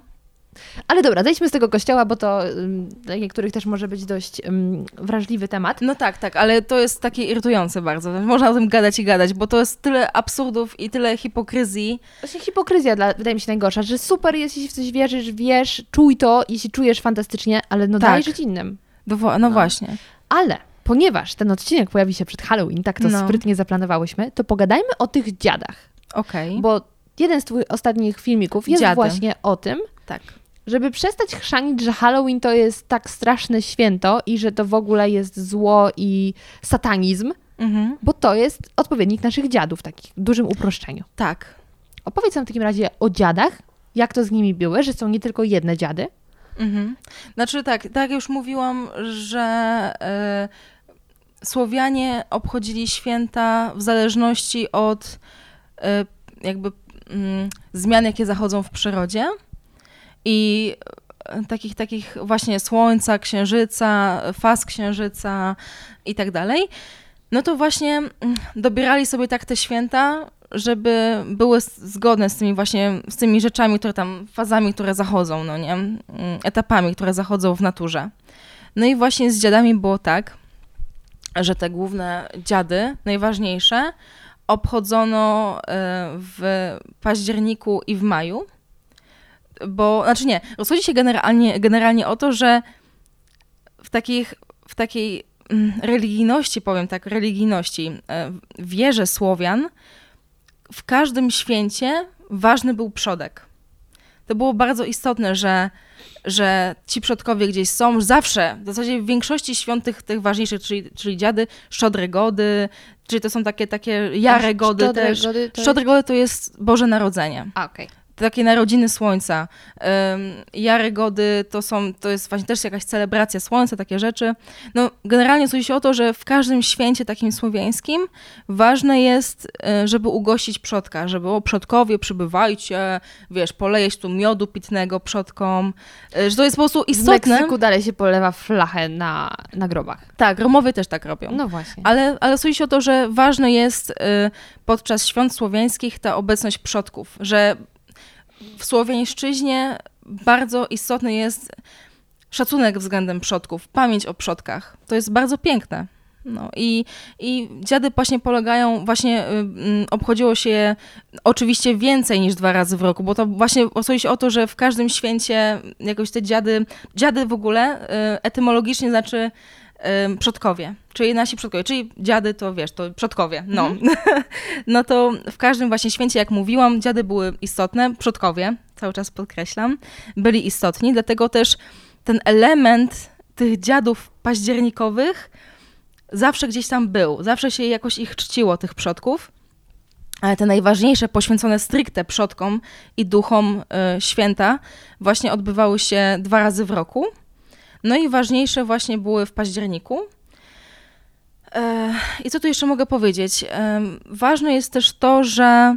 Że to w ogóle było radosne święto. To było radosne święto, ale to, co chciałam powiedzieć, to to, że y, dziady, dziadom bardzo blisko do do celtyckiego Samhain. Hej, nie wiem czy wiecie, ale jeśli lubicie podcast, jeśli dzięki niemu nie możecie doczekać się już poniedziałku, żeby usłyszeć o kolejnej niezwykłej historii, to możecie postawić mi w zamian taką wirtualną kawę. Po co, jak i dlaczego? Po co? Ponieważ dzięki waszemu wsparciu jest mi o wiele łatwiej pokryć koszty związane z produkcją podcastu. Podcast sam na siebie nie zarabia, nie mam żadnych sponsorów, więc wszelkie koszty są po mojej stronie. A jest ich całkiem sporo, ponieważ mm, korzystam z płatnych programów do montażu, ze stron internetowych, czasem podróżuję, żeby dotrzeć do moich gości i to wszystko generuje pewne koszty, które muszę pokrywać z własnej kieszeni. Jak? Wystarczy, że wejdziecie na stronę patronite.pl ukośnik zmacznego, za pośrednictwem której będziecie mogli przekazać mi na przykład miesięcznie sześć złotych, czyli właśnie taką wirtualną kawę i w ten sposób dorzucić swoją cegiełkę do powstawania podcastu. Dlaczego? No oprócz tego, że ogromnie mi pomożecie, to przede wszystkim dołączycie do grona wspaniałych ludzi, moich patronusów, z którymi spotykam się na specjalnej grupie na Facebooku, robimy tam live'y, dyskutujemy, zachwycamy się kaczkami, a także planujemy jak podbić świat. Jeśli chcecie wiedzieć więcej, to zajrzyjcie na stronę patronite.pl ukośnik zmacznego. Coś, co ja poniekąd obchodzę, to są sabaty, właśnie te czarownic, one nawiązują głównie do Celtów. Ale są też oczywiście czarownice, które stricte celebrują te słowiańskie święta. A mogę tylko jeszcze zrobić dygresję, jak wygląda sabat? To się sabat, no to jest po prostu święto. To jest święto, w którym odprawia się dany rytuał i tyle. I można to robić w grupie kilku osób, ale można to robić też samotnie. Jakiego typu to są rytuały? Jakieś kadzidełka, jakieś świece, coś takiego? No zależy. No, często są świece, tak? Podobnie jak u Słowian, że jest jakiś tam, coś się mówi, coś na przykład robi się, na przykład, nie wiem, piecze się ciasto jakieś rytualne, czyli takie stricte poświęcone czemuś, na przykład w dziady. Jest to na przykład poświęcone przodkom, co nie? I przodkom się je oddaje, nie wiem, gdzieś pod dębem jakimś starym. No to i nie wiem, potem się zapala świece dla przodków, inkantuje, czyli mówi się coś, jakąś taką, nie wiem, formułkę taką. Jakąś formułkę, um, gasi się tą świecę, jakiś taki, to jest taki po prostu, rytuał to jest szereg um, takich czynności, czynności mhm. które się wykonuje w określonym celu. To w sumie takie w kościele też są rytuały. Dokładnie, okay. dokładnie, to jest mhm. tak jak w kościele, że klękasz, dzwoni, dzwoną dzwonki, wstajesz, no takie, no, coś mhm. takiego. Okay. No, a dziady właśnie są świętem przodków, tak samo jak było u Celtów. Celtowie też mieli święto przodków, ale jednocześnie wierzy się, że granica między światami w ten czas jest najcieńsza, czyli że po prostu te światy takie pozagrobowy, taki wiesz, taki energetyczny, można powiedzieć, to naj, chyba najprościej zrozumieć, że po prostu są te takie wszystkie energie, te wszystkie duchy i takie rzeczy, jakby przechodzą przez świat żywych, co nie? No i y, Słowianie i obecnie i dawniej robili coś tak, robili właśnie też taki szereg czynności, takich rytuałów, które miały zapewnić przodkom, tym, który, którzy schodzili na ziemię, schodzili z nieba, którzy jakby przenikali na ziemię i, i chcieli odwiedzić swoich bliskich, robili wszystko, żeby ułatwić im tą podróż, zarówno z, zaś, z zaświatów do nich, do, do żyjących, jak i z żyjących do zaświatów, nie? No. I właśnie to samo robili Celtowie, plus jeszcze w grę wchodziła, wchodziły czynności, które miały za zadanie ochronić ludzi przed ewentualnymi złymi jakby duchami, czyli demonami. No nie, Słowianie wierzyli, że, że demony to są, to są ludzie, którzy nagle umarli, dajmy na to, nie wiem, z, z jakąś taką nagłą śmiercią, czyli nie wiem, samobójstwo czy morderstwo, to trochę przykre, bo samo, samobójcom należy współczuć, a nie, wiesz, skazywać ich na potępienie, potępienie jakieś, że będą demonami czy coś, no ale, ale tak było i, i właśnie robili rzeczy, podobnie jak właśnie Celtowie, które miały zapewnić im bezpieczeństwo. Teraz w ogóle przypomniała mi się jeszcze jedna myśl a propos bogów, mhm. że jak właśnie byłam na tym festiwalu żydowskim i tam prowadząca, jak my kosztowaliśmy takie tradycyjne potrawy sabatowe, to opowiadała nam o Starym Testamencie, że mhm. ten Bóg ze Starego Testamentu jest strasznie wredny. No jest. Że to, że on zesłał plagi egipskie, że naprawdę się mścił na tych Egipcjanach, że ich tam tępił e, i później jeszcze ich okradł tak naprawdę za pośrednictwem e, Żydów. Potem rozstąpił to, to morze, a kiedy Egipcjanie weszli, to wszyscy się potopili, bo znowu się pojawiło. I to jest taki zły Bóg. I jest, dopiero on taki w tym, mściwy. Mściwy. I dopiero w tym Nowym Testamencie, który uznają katolicy, on się zrobił taki dobry.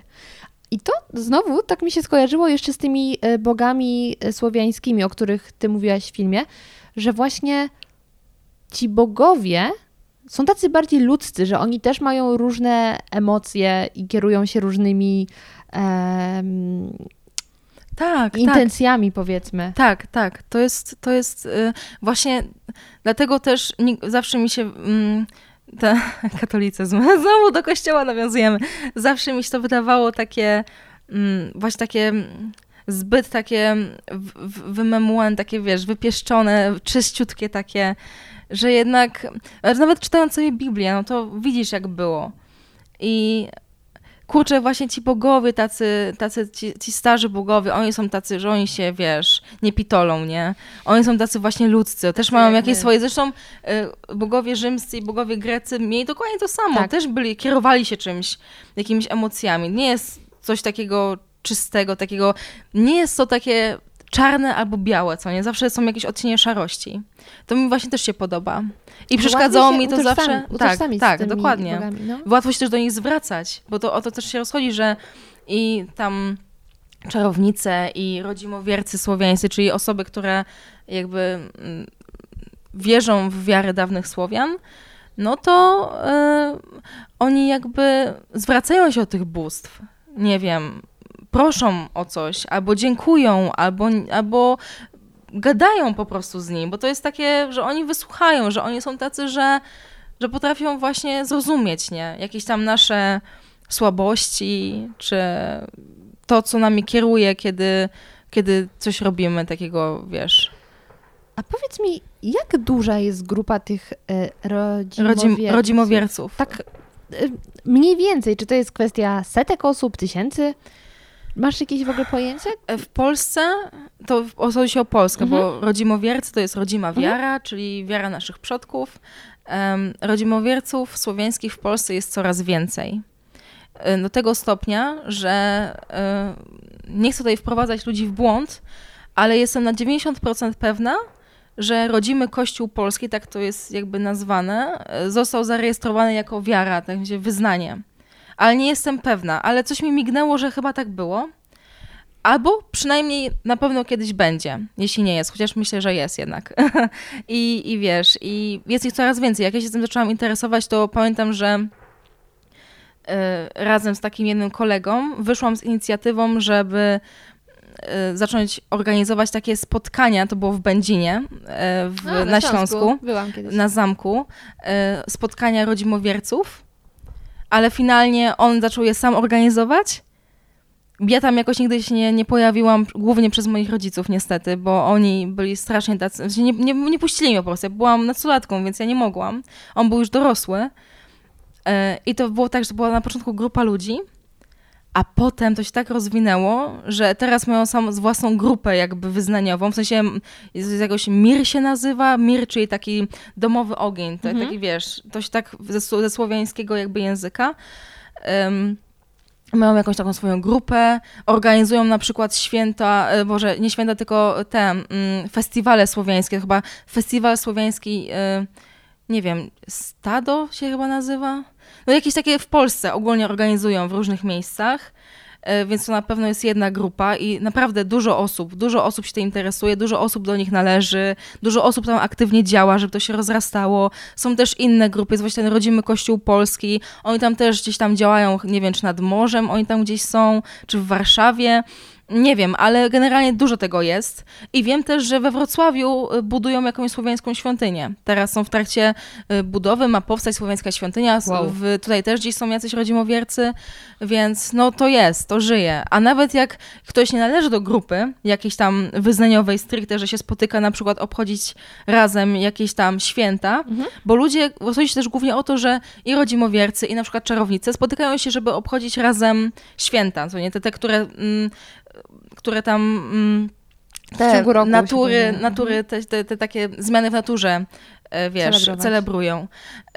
Ale jest też dużo osób, które same jakby, same, same celebrują i wiesz, samotnie, nie? I, i, i z nikim się nie kontaktują, więc ile takich osób jest? Nie wiem. Na mhm. pewno sporo. Na pewno sporo. Dużo osób też się nie przyznaje. Ja też y, często pod, y, pod filmami dostaję komentarze albo, albo dużo osób do mnie pisze, że no bardzo mi do tego blisko, ale żyję w takiej rodzinie, albo mój mąż się z tego śmieje i muszę to skrycie coś tam. Więc to jest też takie, że dużo osób tak skrycie. Zresztą ty sama mówiłaś, że w energię wierzysz. No właśnie, więc, więc wiesz. Ja w ogóle, to jest ciekawa historia, że bo moi rodzice chodzili do kościoła. Od niedawna mm. przestali przez to, co się zaczęło dziać i stwierdzili, dobra, oni dalej wierzą, ale nie chcą jak gdyby się pod tym podpisywać, co tam się dzieje. Ale ciekawe jest to, że na przykład mój tato bardzo się interesuje takimi rzeczami i on też zajmuje się tutaj sobie, wiesz, jakieś takie punkty masuje i tak dalej. Aha, no takie, tak, tak, jest powiedzmy tak. Trochę uzdrawianie siebie i... Energo... Naturoterapia. Tak. Naturo... No tak, leczenie I naturalne. On zawsze jak on to robił, to się trochę tak śmiałam, że wiesz, no, proszę cię. No. Ale ja tak, ja, ja, to, ja to kurde wierzę i w sensie ja to mam po nim totalnie i to jest fantastyczne, że można nawet te dwie rzeczy też połączyć, że wierzyć w jedno, ale też być właśnie blisko. To znaczy, to znaczy sorry, że ci przerywam, mm. ale mam myśl, nie chcę, żeby mi uciekła, szczególnie, że jest wcześnie i może zaraz, zaraz zapomnę. A po prostu tych punkt, punktów um, na ciele, bo to jest takie bardzo naturalne, w sensie... Medycyna um, wschodnia zresztą. Też, też, ale chodzi o to, że my, jako nasz organizm na przykład wie, co na przykład, gdzie pomasować, żeby przestało boleć, tak dziwnie brzmi, ale y, nasze ciała po prostu wysyłają różne, różne sygnały, na przykład... Y, Taki, taki temat, który akurat jest mi blisko, bo ja przez wiele lat zmagałam się z trądzikiem o. i teraz mam, jest dużo lepiej, ale czasami wiadomo, przed, przed okresem to różne rzeczy się dzieją. Ale mimo wszystko ten, ten jakby kobieta i mężczyzna zresztą też, którzy cierpią na coś takiego, na przykład y, potrafią potem rozróżnić, jak coś na przykład gdzieś tam wyskakuje, jakaś, jakieś niedoskonałości, to od czego to zależy? Na przykład na czole to jest, nie wiem, coś związanego, tym na to, nie wiem, z żołądkiem. Na brodzie to gdzieś tam z jelitami. I to tak, to wiesz, to jest takie, to po prostu kwestia naszego organizmu, nie? Na przykład, nie wiem, masaż stóp w różnych miejscach może wpływać na kręgosłup. Tak, tak, tak. tak, tak. Y- tutaj masowanie się może wpływać na tutaj przełyk, nie? Na przykład często możesz sobie to zrobić taki test, jak będziesz miała czkawkę, mhm. to tutaj sobie zaciśnij. Tutaj w tym miejscu i zobacz sobie, czy, czy to ci pomoże, czy nie. Co? Jestem pewna, że może ci to pomóc, że po prostu przynajmniej mieć czkawkę. No taki, takie ale, przykłady, ale... Ale to jest naprawdę niesamowite, że czasem, jak właśnie tam tato mi pokazywał, który jest na przykład na stopach no. i masz jakiś taki jeden punkcik, bardzo łatwo, czy trudno go najpierw złapać, ale jak później go dotkniesz i zaczniesz naciskać, tak cię cholernie boli i to nie jest no. kwestia, że uciskasz nerw, tylko że coś tam masz i jak no. rozmasujesz, to później się faktycznie możesz zacząć czuć lepiej. I tak. nie jest to żadna czarna magia, tylko faktycznie no, jesteśmy złożonymi organizmami. My jesteśmy, tak. I to tak. jest cudowne. Tak, i jeszcze taka myśl moja jedna, a propos całego tego naturowierstwa mhm. i zwrotu ku naturze. Kwestia też jest taka, myślę, że przez tą chrystianizację i przez to, że odeszliśmy od tej wiary takiej naturalnej, no to też przestaliśmy czuć siebie. Oj, to prawda. W sensie... Yy, nie odczytujemy też tych znaków. Tak, yy, nie znamy do końca swoich organizmów. I myślę, że... Yy, to, brzmi, to zabrzmi strasznie, ale myślę, że Kościół miał w tym jakiś swój cel, żebyśmy sami się nie poznawali do końca, żebyśmy ten rozwój, zarówno ten taki cielesny, yy, jak i ten duchowy, jakby nie byli tego ciekawi, że wszystko to Bóg, że idź, masz problem, idź się pomodlić, nie wiem, masturbujesz się, idź się pomodlić, nie, że poznajesz swoje ciało, czy coś, co jest, to, co jest naturalne, tylko to jest grzech, wiesz, uznawanie, poznawania samego siebie za złe, co nie?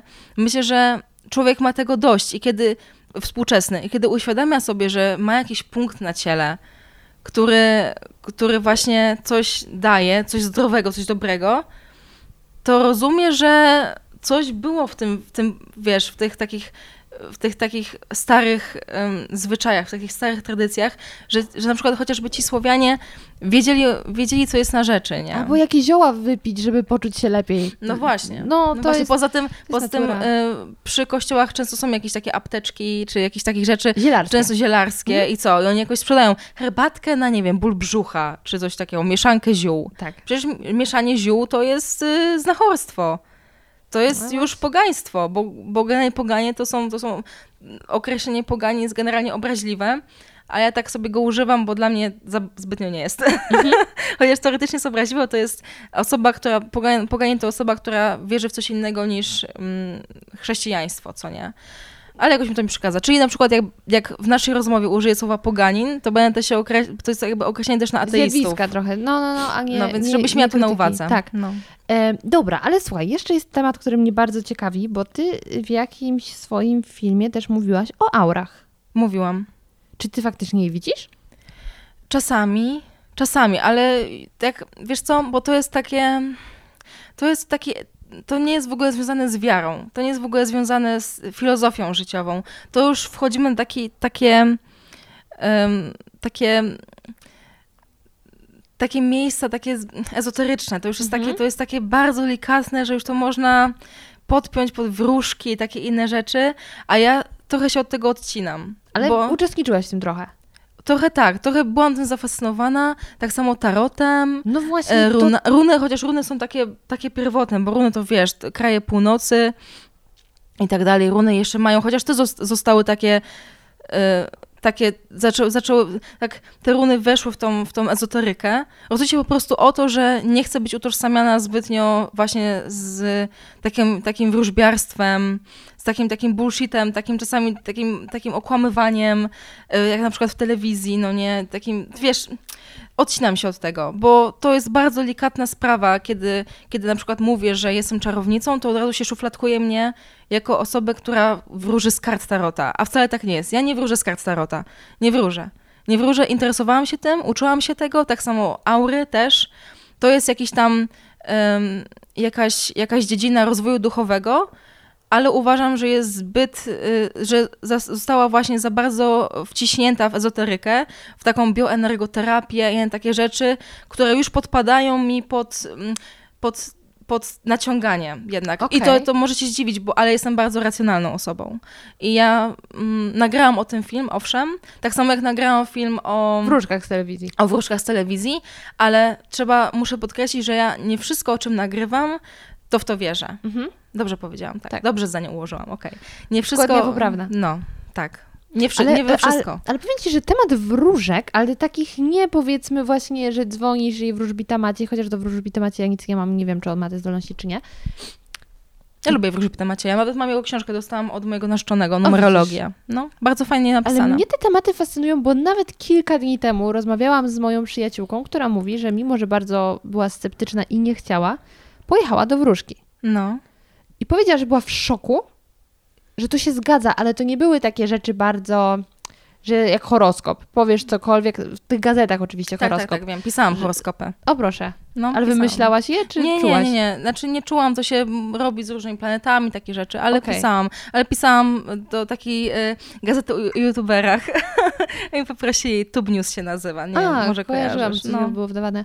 No w każdym razie i ja wierzę, że, mo, że niektórzy mają takie zdolności i oni coś tam widzą. A czy to nie jest zdolność? Od A co tego zaczniemy, jest? Bo wróżki są tak... Zacznijmy od tego, że ezoteryka to jest ogólnie bardzo szeroki temat i są wróżki, y, są tarocistki, bo nie trzeba być wróżką, żeby być tarocistą. A czym to się różni? Mm, e, tarot, tarot to jest jakby... To, to może zabrzmi dziwnie, ale tarot to możemy powiedzieć, że to jest nauka. Bo ty po prostu musisz się... Na, możesz... Nie musisz mieć żadnych zdolności, żeby nauczyć się wróżyć z tarota. Tego musisz tam uświęcić czas. Jest masa książek, możesz wkuć znaczenie kart na blachę i po prostu jakby wróżyć, nie? W sensie czytać z kart. I tyle. To jest po prostu coś... Ale, czyli... Tarot to jest narzędzie, to jest jakbyś, nie wiem, miałaś nauczyć obierać jabłko. No dobra, ale dajmy na to... Jeździć na rowerze. Czytasz to znaczenie, czyli to może no. być absolutnie randomowe i każdy sobie dopasuje do tego znaczenia, co chce? Czy jednak te karty, jeśli się rozłoży, to nie jest przypadek, że one się tak rozłożyły? Nie, nie. Tarot, tarot jest narzędziem, które do nas przemawia w jakiś sposób. I, i tak, i on, tarot to jest, um, możemy nazwać tarota też trochę wyrocznią, na tej zasadzie, że my pytamy, bo nie pytamy, nie pytamy nas samych, pytamy karty o coś. Na przykład zadajesz sobie pytanie, czy w tym roku znajdę faceta, dajmy na to, nie? Coś tak zaśmiałaś. Wystarczy wyjść z domu i się spotyka faceta, więc... Znaczy tak, tak, tak, ale, ale wiesz, czy w tym roku poznam kogoś takiego, miłą miłość, dajmy na to, nie? I, i trzymasz te karty, tasujesz sobie je, znasz już je, nie jesteś wróżką, ale po prostu się nauczyłaś tarota. Czy w tym roku poznam moją miłość? Tasujesz sobie karty, yy, wykładasz i te karty, jakby kiedy je wykładasz, one do ciebie, one przez to, jakie, wy, jakie wylosować, tak się wierzy, to, nie, to, to się wierzy, że one yy, swoim rozkładem i symboliką przekazują ci tą wiedzę, nie? A ty po prostu musisz to zinterpretować na podstawie tego, czego się nauczyłaś. Ale oczywiście... Żeby, nie wiem, może ktoś nas słucha, to jest, nie wiem, wróżką czy coś, nie umniejszam. Nie umniejszam nikomu, ponieważ y, możesz się tarota nauczyć, ale możesz też tarota intuicyjnie stawiać, czyli nie musisz się uczyć kart, chociaż możesz, ale nie musisz stricte kierować się znaczeniem, które jest napisane w książkach, tylko po prostu sobą intuicyjnie czujesz, że to coś znaczy i masz w sobie jakiś taki przebłysk czegoś, co to może znaczyć i wtedy to tak interpretujesz, nie? I te i jedna i druga szkoła jest dobra. Tylko to są takie skomplikowane rzeczy w to, żeby to trzeba się bardzo otworzyć, żeby w to uwierzyć, nie? Że rzeczywiście są osoby, które właśnie wróżą tak, jak ci mówiłam wcześniej, czyli, czyli po prostu uczą się i, i stawiają tego tarota, jednocześnie nie czując, że są jakimiś ezoterycznymi geniuszami i nie wiem, mają jakieś nadprzyrodzone zdolności, widzą aury, czy wierzą w coś innego niż chrześcijaństwo, i mają rację, potrafią dobrze powiedzieć, co nie? Dobrze przewidzieć coś. Te karty im służą, bo to jest głównie, chodzi się o to, że karty tarota to jest, to jest wyrocznia, która może być nam posłuszna albo nie, bo na przykład karty mogą nie współpracować, czyli na przykład nie chcieć odpowiedzieć na dane pytanie. Różnie może być, ale to wtedy się czuje, bo to jest kwestia praktyki też, nie? I takie osoby mają rację, ale mogą mieć też rację osoby, które intuicyjnie stawiają tarota. Szkoły są różne. A czy ty kiedyś korzystałaś i zaczerpałaś na przykład, zaczerpnęłaś porady od wróżki? Nie, nie korzystałam nigdy z wróżek. Nie, nie korzystałam nigdy z porad wróżek.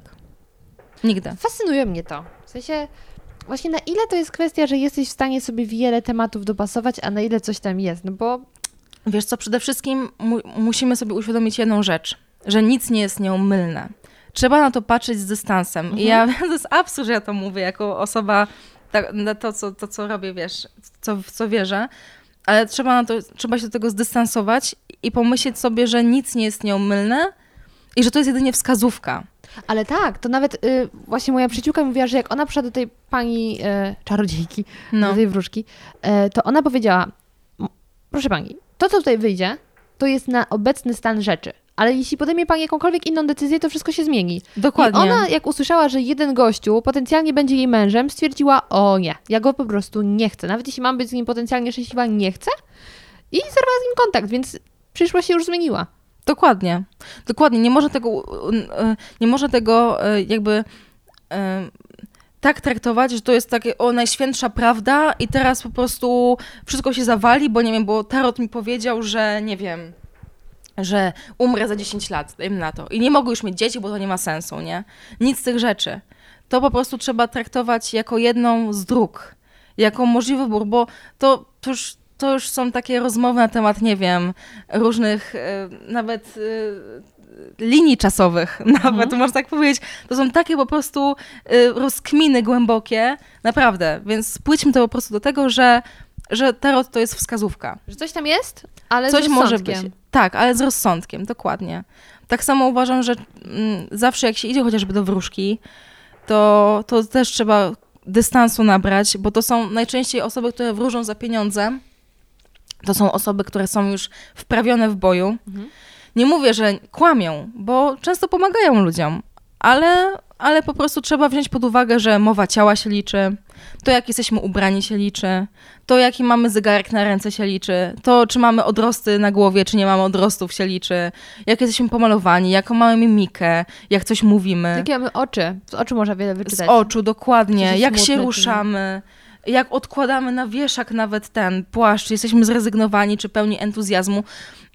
Tutaj naprawdę osoby, które wróżą, mają gadane. To trzeba mieć gadane przede wszystkim, dlatego nie wszyscy się tym zajmują, bo trzeba po prostu nawijać, nawijać, nawijać, nawijać i wiesz, dużo rzeczy zauważać, które nawet karty nie powiedzą. Mhm. Bo tak naprawdę większość takich właśnie wróżek, które, osób, osób, które czytają z kart, czy nie wiem, zajmują się różnymi takimi rzeczami, są po prostu spostrzegawcze i uczą się przede wszystkim psychologii. Są poniekąd no, takimi psychologami, nie? Ludzie do nich przychodzą, żeby się wygadać, żeby takiej ludzkiej rady poszukać. Jak do barmana albo fryzjerki. Dokładnie, na tej zasadzie. No. Powiedz mi, czy kiedyś wywoływałaś duchy? A jeśli tak, to co to oznacza?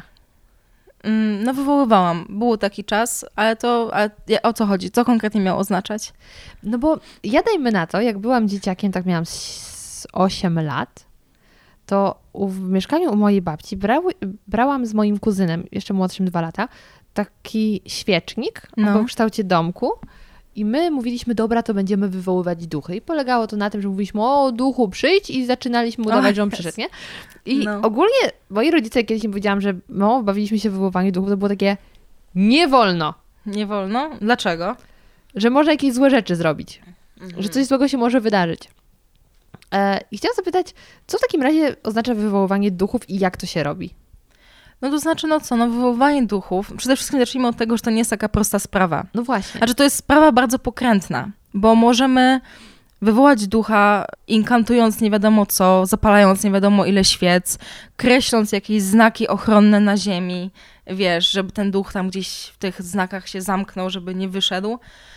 Ale możemy też wywołać ducha swoją silną intencją wywołania tego ducha. Czyli na przykład jak sobie pomyślisz albo powiesz, niech przyjdź babciu, duchu babci, nie? Coś mm-hmm. takiego, nie? Przyjdź, no nie? I wtedy ona się pojawia. To jest takie nasza energia. I to ogólnie nawet nie chodzi też o duchy, ale o każdy etap życia. Nasza energia, to co y, robimy, to w co wierzymy, nasza jakby, nasza intencja, to jaką energię wypuszczamy w świat, to ma naprawdę ogromną moc. Naprawdę. I, i właśnie jeżeli chodzi o te duchy, to, to właśnie na tej samej zasadzie działa, że możesz być dzieciakiem, zapalić sobie świeczkę i mówić jakieś głupoty i nic się nie stanie, a możesz być dzieciakiem, zapalić świeczkę, mówić głupoty, ale tak silnie w to wierzyć, że coś się stanie. Mhm. No, a jeżeli chodzi o konsekwencje, to no, są przeróżne. Przede wszystkim nie powinno się wywoływać duchów bez jakichś zabezpieczeń, czyli na przykład bez jakiegoś tam, dajmy to pentagramu, czy jakiejś tam pieczęci ochronnej, czyli nie wiem, jakiegoś znaku, który, który wierzymy, że nas chroni. To może być krzyżyk, to może być pentagram, to może Wiele być... Wiele ludzi, którzy nawet nie wierzą w, powiedzmy, religię Kościoła katolickiego, jak coś złego się zaczyna dziać, sięgają po krzyż. Tak, dokładnie. Nawet moja kuzynka ostatnio mi opowiada taką sytuację. To jest takie, to jest takie ponad... Intuicyjne trochę. Intuicyjne, to jest takie za, y, w nas... tak mm, zasiane, że to jest dobry symbol, że on jest dobry, że on cię ochroni, no mhm. nie? Ja mam na przykład tak z pentagramem, że uważam, że to jest mój dobry symbol i że on jest dla mnie ważny i że coś się spieprzy, to on mnie ochroni, nie? No. Więc trzeba być na pewno dobrze zabezpieczonym. Zdawać sobie sprawę z tego, że to, co może przyjść do, do mnie, jak coś wywołam, no to to niekoniecznie może właśnie duch tej babci, o której wcześniej wspominałam, bo rozchodzi się o to, to już są no znowu takie tematy, takie bardzo rozległe. Rozchodzi się o to, że y, każda dusza, jakby każdy, każdy, każda, wszystko ma swoją energię. Wszystko ma swoją energię, drzewa mają energię, kwiaty mają energię, my mamy swoje energie. Te wszystkie takie rzeczy poza nami, czyli te takie, dajmy na to, dusze zmarłych, duchy, demony, jeż- tak, takie ale rzeczy. Ale też domy na przykład, czujemy, że w domu domy, jest jakaś energia, domy też, nie? Domy też, ale głównie chodzi się o, o, o te, bo domy to jest w ogóle osobna sprawa, jeżeli chodzi o wywoływanie duchów. Jak mi przypomnisz, to ci potem o tym powiem. Teraz mówimy o tych żywych jakby istotach, mhm. tych takich, które albo kiedyś żyły, albo mają jakąś świadomość. Rozchodzi się o to, że my, że my nadajemy jak radio trochę. Każdy na jakimś poziomie energii, co nie? Każdy ma swoją tam energię i są wyższe jakby wibracje, niższe wibracje, wyższe energie, niższe energie. To na to, że te dobre duchy, że na przykład ten duch babci, jest na tym wyso- wysokiej energii, nie ma, jest na wyso- ma wysoką energię, o. Mhm. Jest z wyższą wibracją, nie ma, nie ma potrzeby schodzenia gdzieś niżej, przez co trudniej się na to z nim skontaktować, co nie? Z kolei te niższe energie bardzo y, czają się na kontakt. To są na przykład właśnie jakieś te złe energie, nie? Te demony, dajmy na to, już tak to nazwijmy. Chociaż to naprawdę są jakieś byty astralne, jakieś, jakieś po prostu istoty... Takie, które po prostu mają złe intencje względem nas, co nie? To jest... Powiem ci, że też mówiąc o tym, mam mieszane uczucia, bo e, ja się nigdy nie spotkałam ze złą energią. Znaczy, wierzyłam, w, znaczy wierzę w to, ale... Um, Sama jej nie przyciągnęłaś. Demony, taki, taka nie, tematyka demonów, szatana i całej reszty, to jest u mnie bardzo skomplikowany temat, bo ja przez to, w co wierzę, i to nie uważam, że to jest coś do końca złego, po prostu. Ale już patrząc na to z perspektywy katolickiej, takiego chrześcijanina, który na przykład sobie, takiego dziecka, o, który jest wychowywany jakoś tam, jak w zwykłej polskiej rodzinie, no to sobie może uwierzyć, że coś jest, to jest coś złego, co nie? Mhm. Więc powiedzmy, że to jest coś, niska energia to równa się coś złego, co nie? No to to zwykle się na nas czyha, no nie? I, i wiesz, i wywołując, wywołując ducha, na przykład chcemy wywołać ducha babci, no to najprawdopodobniej tak pięćdziesiąt na pięćdziesiąt, że to może być albo nie być ten, ta, ta istota, którą chcemy przywołać, nie? No i potem jak już to przywołamy, rzeczywiście, bo to może nie dojść do skutku, albo może myślimy, że może nie dojść, a po jakimś czasie coś się uaktywni, czy na przykład, nie wiem, poczujemy, że coś jest nie tak, poczujemy, że ktoś na nas patrzy z kąta pokoju i poczujemy się w domu, w którym zawsze czuliśmy się bezpiecznie, poczujemy się mega dziwnie. To jest już, to jest już lampka, że coś się spieprzyło, że to jak wywoła- wywołamy, będziemy bawić się w wywoływanie, nic się nie stanie, a potem coś się stanie, to znaczy, że to wywoływanie do tego doprowadziło, że ta istota, rzeczywistość przywołaliśmy, tylko ona była na tyle sprytna, żeby to olać, wiecie, żeby się nie pokazywać, że ją wywołaliśmy i sobie gdzieś tam czyha, obserwuje nas, no nie, i potem żeruje jakby na naszej energii. Nie wiem, czy kojarzysz coś takiego jak wampir energetyczny, to można łatwo porównać. Jesus, no takich jest, ludzi jest mnóstwo. Jest, no to wyobraź sobie, że jest taka energia, taki na przykład demon, demon to nazwijmy to demonem, który jest cwany i chce tą energię naszą, wiesz, wykorzystać, jakoś nam, życie nam uprzykrzyć czy coś. No i po prostu czeka na dobrą chwilę i my czujemy niepokój wtedy i tak dalej. No wtedy trzeba działać, nie? Ewentualnie możemy wołać ducha babci, wtedy wszystko jest okej.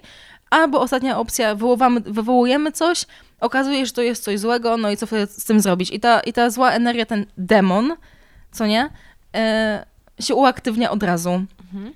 I wiesz, i zaczyna nam jakoś te, to życie jakby uprzykrzać, nie? Więc to są właśnie różne takie rzeczy, które mogą się stać, kiedy wywo- wywo- wywołujemy duchy.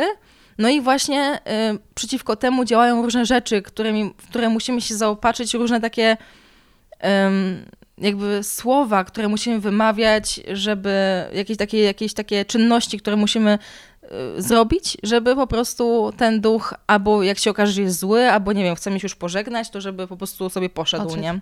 Żeby się do nas nawet nie przyczepił. Mhm. A jak ty to robiłaś, to... Z...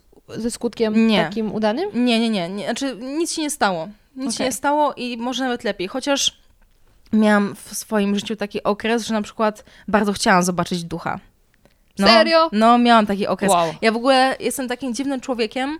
Jeszcze mam takie nietypowe zainteresowania i nietypowe rzeczy mnie relaksują. Na przykład bardzo lubię chodzić po cmentarzach. Nie chcę wyjść na jakąś wariatkę, ale po prostu yy, od dziecka. Zamiast chodzić... jest niesamowita energia. Tak, tak, tak, jest. Ja mhm. to czułam od dzieciaka i na przykład jak rodzice zaczęli mnie już puszczać na cmentarz, jak byłam na tyle duża, żeby móc chodzić sama, to było bardzo wcześnie, bo kościół był bardzo blisko miejsca, gdzie mieszkałam.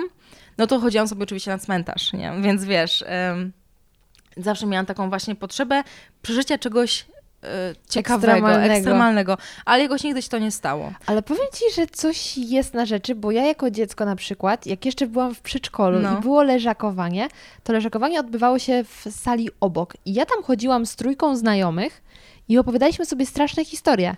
Już jako dzieciaki. Ja opowiadałam, że jakieś dziwne, tam miałam na żerandolu powieszone jakieś księżyce no. i że one się w nocy ruszają. Kij, że mm-hmm. wiesz, mogło to po prostu być ruchy powietrza, no ale się ruszały.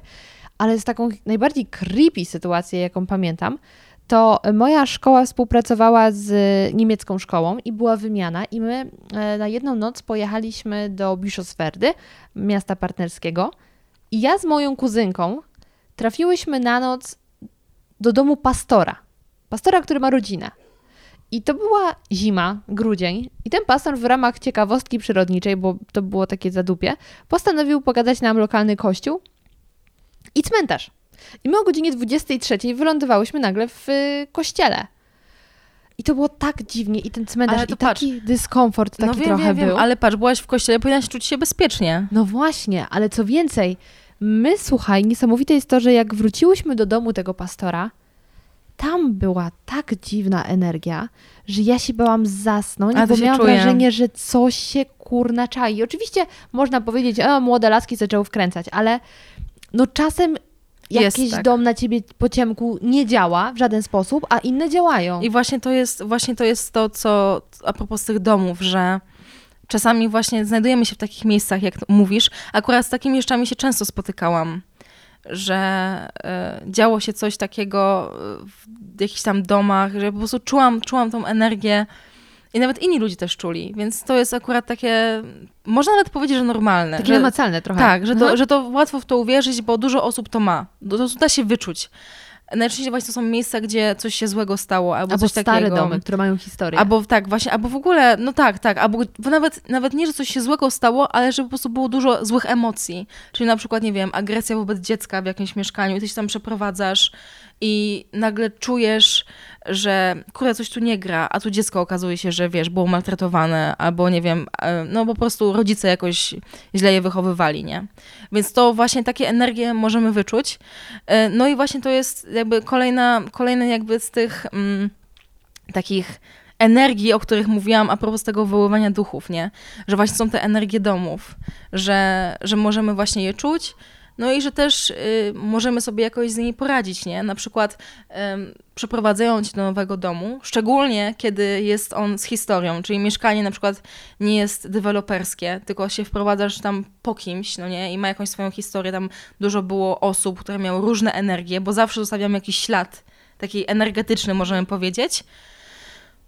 No to, no to wtedy możemy sobie z tym łatwo poradzić, czyli na przykład, nie wiem, zapalić sobie białą świecę, czy coś tam i, nie wiem, okadzić dom ziołem, który ma jakieś właściwości, który niweluje tę energię, nie? Jak ma jakoś takie swoje, swoją taką, zioło ma daną energię, która niweluje tamtą energię. Czadowe. Rozumiesz? No.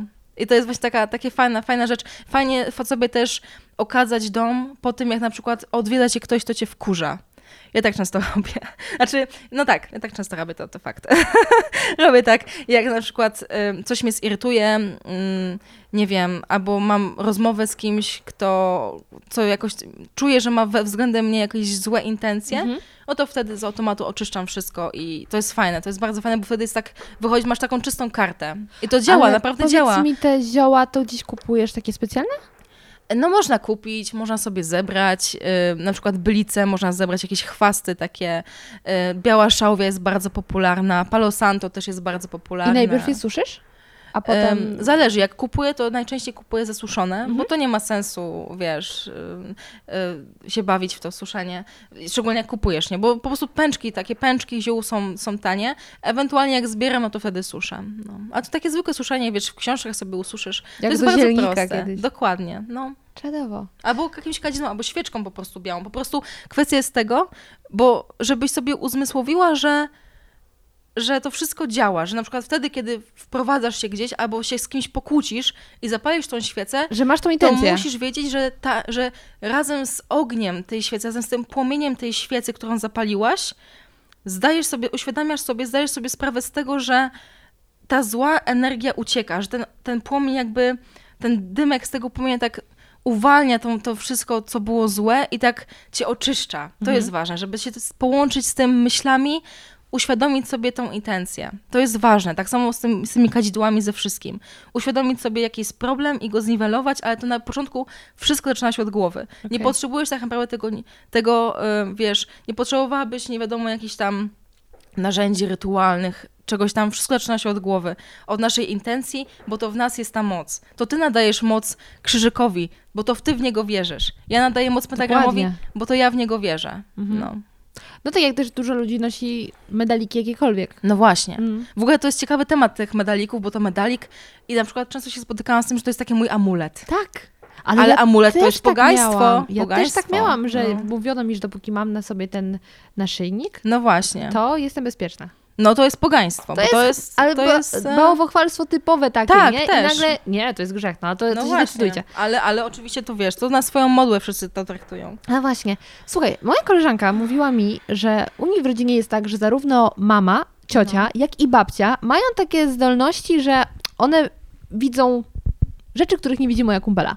To znaczy, że kiedyś, yy, dajmy na to, wszystkie sobie stały gdzieś w przedpokoju i nagle wszystkie trzy zaczęły patrzeć na schody. No i ta moja kumpela mówi, ej, co jest?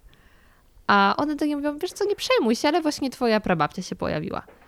I, no, i ta moja kumpela mówi, mhm. No. Ciekawe, czy też te umiejętności przejdą na mnie. E, czy ty miałaś kiedyś takie sytuacje, że zobaczyłaś coś? E, Bo no, mówiłaś, tak. że chciałaś zobaczyć, ale e... czy miałaś jakieś takie... Miałam. Jeżeli chodzi się o to, miałam. No miałam. Często widywałam ducha mojego dziadka, takiego, który zmarł e, bardzo... Nie powiem wtedy umrzeć, to była taka...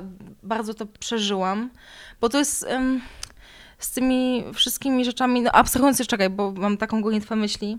Widziałam ducha mojego dziadka, czułam też dużo energii e, w różnych tam miejscach, ale to jak każdy, wiesz, nie, nie uważasz, że to jest coś wyjątkowego. Um, No generalnie, no tak, ale wiesz co, to jak zobaczyłam, bo pamiętam pierwszy raz, jak zobaczyłam mojego dziadka, to się przestraszyłam. To jest takie, mm, niby chciałam zobaczyć, ale potem jak doszło to do czego, to, to naprawdę to nie było, nie, nie wspominałam tego zbyt dobrze, więc... No bo to jest takie obce, takie nieznane takie i nieznane, to też powoduje, no. myślę, ten strach. No tak, tak, tak. Ale to trzeba właśnie bardzo chcieć, to też jest ważne. A co do twoich tam, tych, znaczy do twojej koleżanki i do jej rodziny, to bardzo możliwe, że to nią przejdzie, ale to, że one, że one to zobaczyły i że tak w trójkę to zobaczyły i że mają taką, są tak połączone, to myślę, że to jest też kwestia krwi i kwestia tego, że to są kobiety. Mhm. Nie chcę zabrzmieć feministycznie, ale, e, dawaj. ale kobiety są bardzo otwarte na różne takie rzeczy. Do nas to samo często przychodzi. Często kobiety mają, mówi się, że mężczyzna jest racjonalny, a kobieta to jest taka, uczuciowa. wiesz, uczuciowa. Mhm. I to jest bardzo dobre, bo y, prawdą jest, że kobiety są, bardzo kierują się swoją intuicją. Nawet jak nie zdają sobie z tego sprawy. Czujesz coś i myślisz sobie takie, nie, na przykład idziesz na randkę, facet zrobi na tobie dobre wrażenie. Ale wiesz, że to nie to. Ale wiesz, że to nie to. To Aha. jest właśnie dobry przykład tej intuicji. I jak jest takie połączenie tych, tych energii, na przykład właśnie jak w domu twojej koleżanki, gdzie te wszystkie te trzy babki po prostu mają tą intuicję i są tak, żyją razem, mają tą więź krwi, to naprawdę musi być ogromna moc tych kobiet. Taka kobieca moc, która sprawia, że... że te rzeczy się dzieją po prostu. Mhm. Może jak twoja koleżanka będzie żyła, będzie miała męża, dzieci, no ona chyba nie będzie żyła ze swoją mamą i babcią, czy nie, wiesz, nie, nie w trójkę. Żyją razem. No właśnie, no to też może być inaczej. Mhm. Może to jest właśnie kwestia tej, tej ich mocy, tego, że są w trójkę, że to jest taka więź. Że są blisko. I są blisko, i no. mentalnie. No. Ale też jedna y, rzecz mi się jeszcze pojawiła w głowie, że na przykład y, wiele osób z wyzwa- wyznania katolickiego też ma tak, że jak w nocy im się przyśni przodek, no. to następnego dnia jadą na cmentarz zapalić świeczkę Tak. Bo to znaczy, że ta dusza potrzebuje teraz, żeby zachować jej spokój, to się zapala tą świeczkę. I znowu to jest takie to połączenie tych dwóch światów. To jest dla tak, mnie tak, fascynujące. Tak. No mnie, mnie, mnie fascynuje głównie to, że niby mówi się, że nie no, wierzę tylko w Boga, a tak naprawdę to takie znaki, że to są bardzo zabobonni ludzie po prostu mhm. najczęściej. A jednocześnie nie potrafią przyjąć, że ja wierzę w to, co wierzę, nie? Mhm. I że inni ludzie też mogą, mają prawo do bycia ateistą albo wyznania innego niż chrześcijaństwo, nie? Czy katolicyzm mhm. bardziej, bo to jednak katolicy są tacy. No, ale to jest ciekawe, to jest, mnie to bardzo fascynuje. To jest... Ogromnie mnie to fascynuje. Moja mama, moja mama, moi rodzice w ogóle to jest bardzo dobry przykład. Właśnie, jak teraz twoi rodzice na co się zapatrują wszystko? E, czekaj, dokończę wątek. Aha. Moja mama, e, no, moi rodzice, ale głównie moja mama jest właśnie taka, że ona się wychowała w takiej rodzinie, gdzie mam wrażenie, że dużo, duży był, dużo, dużo zwracało się uwagi na takie rzeczy właśnie symboliczne, takie właśnie takie znaki i takie że, rzeczy. Że jak spadnie na przykład zegar, to ktoś umarł. Na przykład. Albo na przykład pamiętam takie, takie, takie coś, że ugniatałyśmy razem ciasto, a właściwie to ona ugniatała, bo ja byłam dzieckiem, chyba tylko patrzyłam. I ten mój dom rodzinny był taki, że była kuchnia, a naprzeciwko były drzwi wejściowe, przedpokój i drzwi wejściowe, tak, taki był układ. I właśnie jednego zimowego wieczoru było już ciemno, robiłyśmy ciasto razem i nagle się drzwi otworzyły.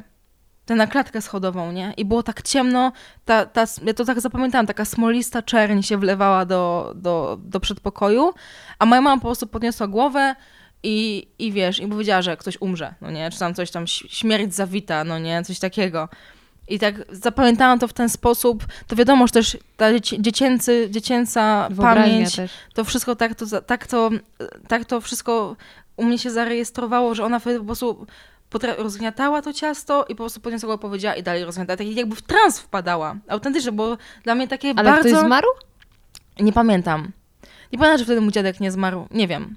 Albo może ktoś znajomy? Nie wiem. Nie wiem. W ogóle zapomniałam o tym, ale oczywiście o sam fakt.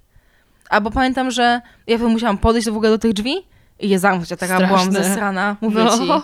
I, I wiesz, strasznie to było. Albo jak kładłam kapcie przodem do łóżka, tak, że mogłam wsadzić nogi w te aha. kapcie, no to mama zawsze je przykładała i mówiła, że mam tak nie kłaść kapci, bo mi wejdzie demon do łóżka, czy jakiś tam zły duch do łóżka. I tak jak byłam dzieckiem. I to też w jakiś tam sposób zasiało to moją fascynację, szczególnie, że później miałam dużo paraliży sennych. To też o tym opowiadać. No, no, no, no, tak. Więc to mnie tak właśnie zmagało, zmagałam się z tym i, i rzeczywiście to na mnie zrobiło duże wrażenie. Tak samo moja babcia też mi opowiada- mówiła zawsze, jak miałam, szłam sobie ulicą, miałam przejść pod słupem czy pod drabiną, to mi tak zawsze podbiegała do mnie, łapała, nie przechodź pod tym słupem, wiesz, tak traktowała to bardzo poważnie, nie? To takie dla mnie to było już absurdalne, no. No, to prawda. Teraz też sobie nie? przypominam, że wiele takich rzeczy ja słyszałam w dzieciństwie i też jak teraz myślę, jak powiedziałaś o tym, w ogóle na, na początku, no. jak powiedziałam ci o tej, o tej mojej historii z wiedźmą, to faktycznie ja od dziecka bałam się różnych takich rzeczy i czułam jakieś takie rzeczy. I teraz w takim razie moje pytanie kluczowe. No. Jeśli ja teraz po tej naszej rozmowie dojdę do wniosku, będę chciała to pielęgnować. Pielęgnować swoją intuicję. Intuicję, fascynację naturą. Mhm. Co mogłabym robić?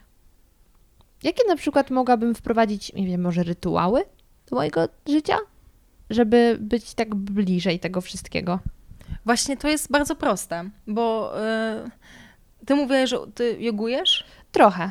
To jest pierwszy etap, to jest, to jest fajna sprawa, medytacja. Przede wszystkim poznanie własnego ciała, poznanie yy, siebie, swojej psychiki, tego jak się zachowujesz, poznanie swoich snów, czyli na przykład prowadzenie jakiegoś dziennika. Jezu, moje którym... sny to jest tragedia. Moje też. Ale może mogłabyś na przykład dziennik stworzyć sobie, w którym opisujesz twoje sny, jak się czujesz, co czujesz podczas danej fazy księżyca. Pierwszym krokiem zawsze jest zarejestrowanie, co się wokół ciebie dzieje. Jak na przykład się zachowujesz, kiedy dana planeta jest na przykład w danej fazie, no nie? Mhm. Na przykład teraz mamy chyba Merkurego w retrogradacji. Znowu? E, tak. Jezu, jak on czyli ostatnio był, to była się, tragedia. Czyli wszystko się pieprzy. No właśnie, Jezus, właśnie, no, właśnie. Jezu. No i wtedy co się w, w twoim życiu dzieje, no nie? Po prostu, y, nie wiem, dzieje się coś niesamowitego. Czujesz jakąś energię, to od razu sobie to rejestrujesz, notujesz sobie gdzieś albo zapamiętujesz i od czego było zależne to, że to poczułam. Mhm. Po prostu musisz się poznać, musisz poznać, co się wokół ciebie dzieje. To jest taki pierwszy etap. Jeżeli chodzi się o rytuały, to po prostu chyba najprościej jest zacząć żyć w zgodzie z naturą, czyli poznać, kiedy są, dowiedzieć się, kiedy są przesilenia, kiedy na przykład jest pełnia księżyca, a kiedy jest snów i wykorzystywać energię tych zjawisk jakby na swoją korzyść, nie? To jest takie trochę magiczne, magiczne działanie, bo magia generalnie, jak już, jak już do tego nawiązałam, to jest zbiór czynności, to jest coś, co ma nas doprowadzić do danego celu, no nie? Co ma nas, co nam coś ułatwić, więc yy, i to jest też, to się składa na różne energie, czyli na przykład możemy jakiś magiczny rytuał, czyli na przykład taki, który macie wzbogacić o coś, nie wiem, brakuje ci pieniędzy, dajmy na to, albo miłości. No i taki rytuał, który chciałaby sobie wykonać, żeby poznać samą siebie, wgłębić się w to takie życie w zgodzie z naturą, bo żeby nie było, przodkowie też tak robili, też, nie wiem, podczas wiedzieli, że księżyc jest wzrastający, to wtedy robi się coś, żeby, żeby było życie bardziej płodne, żeby coś obfitowało. Kiedy księżyc jakby jest malejący, to wtedy się odcinamy, to wtedy, nie wiem, rezygnujemy ze znajomości, kumasz. No, no to właśnie takie rzeczy mogłabyś w swoje życie wprowadzić, czyli teraz będą dziady, czyli na przykład nie musisz od razu, wiesz, jakoś hucznie iść do rodzimowierców i odprawiać z nimi tam rzeczy, tylko po prostu możesz zapalić świece ze swoich przodków, pomyśleć o, nie wiem, o jakichś zmarłych osobach, jakichś twoich bliskich, upiec coś dla nich i zakopać w ziemi. To jest takie pierwotne właśnie, bo jednocześnie, jednocześnie dzięki temu oddasz hołd matce naturze, podziękować za, za cały ten jakby rok, ten, ten za lato. Dynię. Za dynię, tak, podziękować za to, że, że miałaś okazję poznać w tym roku jakbyś tam wspaniałych ludzi, przygotować się tak, nie wiem, założyć sobie jakiś planer, poświęcić jakiś zeszyt na to, żeby zapisać sobie, bo generalnie ten taki, ten, ten czas dziadów i to jest taki czas, że już się przygotujesz do, przygotowujesz do zimy, czyli psychicznie, tak, bo to jest też kwestia tego, że też wszystkie święta i cała reszta, to nie osądzić nawet o to, co zachodzi w naturze, też, to jest bardzo ważne, ale to osądzić też o to, co jest w nas zachodzi. Czy na przykład wiesz, że y, kończy się jesień, zaczyna się zima, wszystko umarło, to też jakaś cząstka ciebie też umiera, te wszystkie takie, te, to jakiś taki zastój trochę i akceptujesz to i na przykład sobie zapisujesz plany na, na wiosnę. Jak, co chcesz osiągnąć, jak, co dotychczas osiągnęłaś, podsumowanie tego wszystkiego. Kumasz? No, to jest takie, to jest fascynujące, to jest bardzo no, fascynujący jest. Temat, że nawet nie chodzi się o to, że wiesz, że masz pentagramy krwią kreślić na ścianie, tylko chodzi się o to, żeby poznać samego siebie. Czadowe, to jest to piękne. Jest, to no. jest Słuchaj, mam jeszcze do ciebie dwa pytania od moich patronów. Mhm. Kiedy powiedziałam... Słucham. Zamieniasz się w słuch. A ty tam zadawałaś, powiedziałaś, że będę? Że będziesz gościem, tak. O, fajnie. A tak się mnie tam znał? A wiesz co? Nikt mnie nie znał. Nie, nie wiem, nie wiem, bo po prostu dziewczyny napisały komentarze, no. y, pojawiły się różne fajne emotikonki związane, serduszka i tak dalej, więc myślę, że ktoś mógł znać. Um, no, no, no. Monika pyta, czy nowoczesne technologie oddalają nas od wszelkich duchowych i paranormalnych spraw, a może i... A może i im mówią? I co? Może im mówią? Nie wiem. Czyli chyba, czy, czy może jednak im pomagają bardziej? Technologia, jak się ma technologia do tego? To już mówiłyśmy o tym, że technologia, technologia paradoksalnie mogłaby utrudniać, mhm. ale wychodzi na to, że jest kompletnie na odwrót, że dzięki temu ludzie czują, że, że chcą tego kontaktu z naturą, że ta technologia to jednak nie jest to, że jednak mm, tam jest dobroć, natura to dobroć, spacer po lesie to dobroć, zebranie jesiennych liści to dobroć, a nie siedzenie przed kąpem. Mhm. Więc ludzie czują tą, tą pierwotność. Jest ten zwrot ku pogaństwu, jest ten zwrot ku życiu zgodnie z naturą. To jest fakt. Plus jeszcze myślę, że technologie trochę ułatwiają, na przykład jeżeli chodzi się o kontakty, albo o poznawanie ludzi o podobnych poglądach, bo nie oszukujmy się, ale gdyby nie technologia, to ja bym nie miała kanału na YouTubie. Dużo osób by się tym nie zainteresowało. Nie robiłabym rzeczy, których robię obecnie, gdyby nie to. Więc ja jestem technologii bardzo wdzięczna. I ja myślę, że, że więcej jednak ma plusów niż minusów, bo jednak ludzie y, ogarnęli, że, że wie, że okej, okay, mamy ten, ten, tą technologię, jest super, internet super, ale jednak musi być coś więcej. Jednak brakuje im tego, tej duchowości, tego naturowierstwa, tego wyciszenia i y, dzięki temu też można poznać właśnie nowych ludzi, czy nabrać inspiracji. Więc myślę, że to jest fajne. Drugie pytanie jest od Emilki. Czy używanie magii w złych celach, na przykład żeby komuś zrobić coś złego, powoduje jakieś negatywne konsekwencje? Oczywiście. Używanie, znaczy generalnie jest tak, to jest na przykład ta religia, Wika, co nie? Um, tam jest taki... Um, taki Czekaj, ważny... może, najpierw, może najpierw powiedzmy faktycznie, co to jest ta Wika, bo tak miałyśmy do tego nawiązać i zapomniałam. Okej, okej. Wika to jest religia czarownic, tak może to najprościej mówiąc, nie, nie wszystkich, bo... Um, Każdy, generalnie tak, każdy wikanin jest czarownicą, nie, każdy, nie każda czarownica jest wikaninem. Mhm. Czyli można być czarownicą, nie wierzyć w Wika, nie, nie kierować się zasadami Wika i tego rzemiosła, ale można być, zawsze jest się czarownicą, kiedy jest się wikaninem. W sensie mhm. czarownica to jest po prostu wikanka głównie, tak, tak, tak się to określa, co nie? No. Um, Wika to jest... To jest, to jest religia, to się nazywa rzemiosło, czyli taka praca magiczna jakby połączona z wiarą, gdzie też jest politeizm, gdzie żyje się w zgodzie właśnie z naturą, przeżywa się, to są właśnie te sabaty, to głównie są z Wika, ale Wika to jest mieszanka, jakby, jest jakby taki zlepek różnych tradycji religijnych i magicznych, które właśnie... Z, przeobraziły się w jeden, w jeden nurt religijny. Jednak głównie Wika wierzy, czerpie z Celtów, nie czerpie ze Słowian, bo to są takie angielskie klimaty. Wika w ogóle powstała w Anglii, co nie? To jest bardzo młoda religia, ale tam jest takie... Dobrze, dobrze wytłumaczyłam? Czy coś jeszcze mam dodać? Wierzy się w Boga, w boginię, bog, bo, bogini, księżyc, pod różnymi imionami, pod różnymi postaciami, Bóg, słońce, energia męska i żeńska to jest też bardzo istotne, chociaż w innych starych religiach to jest również istotne. Tak jak wspominałam właśnie, Wika to jest zlepek innych religii, dużo takich tradycji magicznych, jakichś tam rytualnych, co nie. Co jeszcze mogę powiedzieć? Właśnie dużo bierze z Celtów, to też mówiłam. I to jest przede wszystkim religia ceremonialna, w sensie jest bardzo restrykcyjna.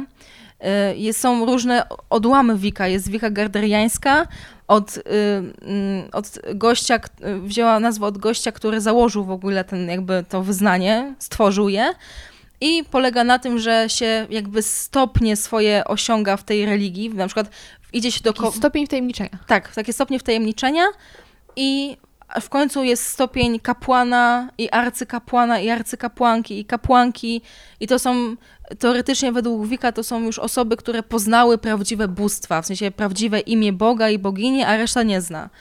I przed, ym, no i tak, i jest jeszcze Wika eklektyczna, to, są, to jest Wika, gdzie są osoby nieinicjowane, yy, jest Wika dianiczna, to są osoby, które, kobiety głównie, które czerpią z bóstw kobiecych i skupiają się na energii kobiecej. Jest jakieś, no są, no są różne po prostu, są różne odłamy tego Wika, ale najważniejszym jest właśnie ta garderiańska, ona jest taka właśnie klasyczna.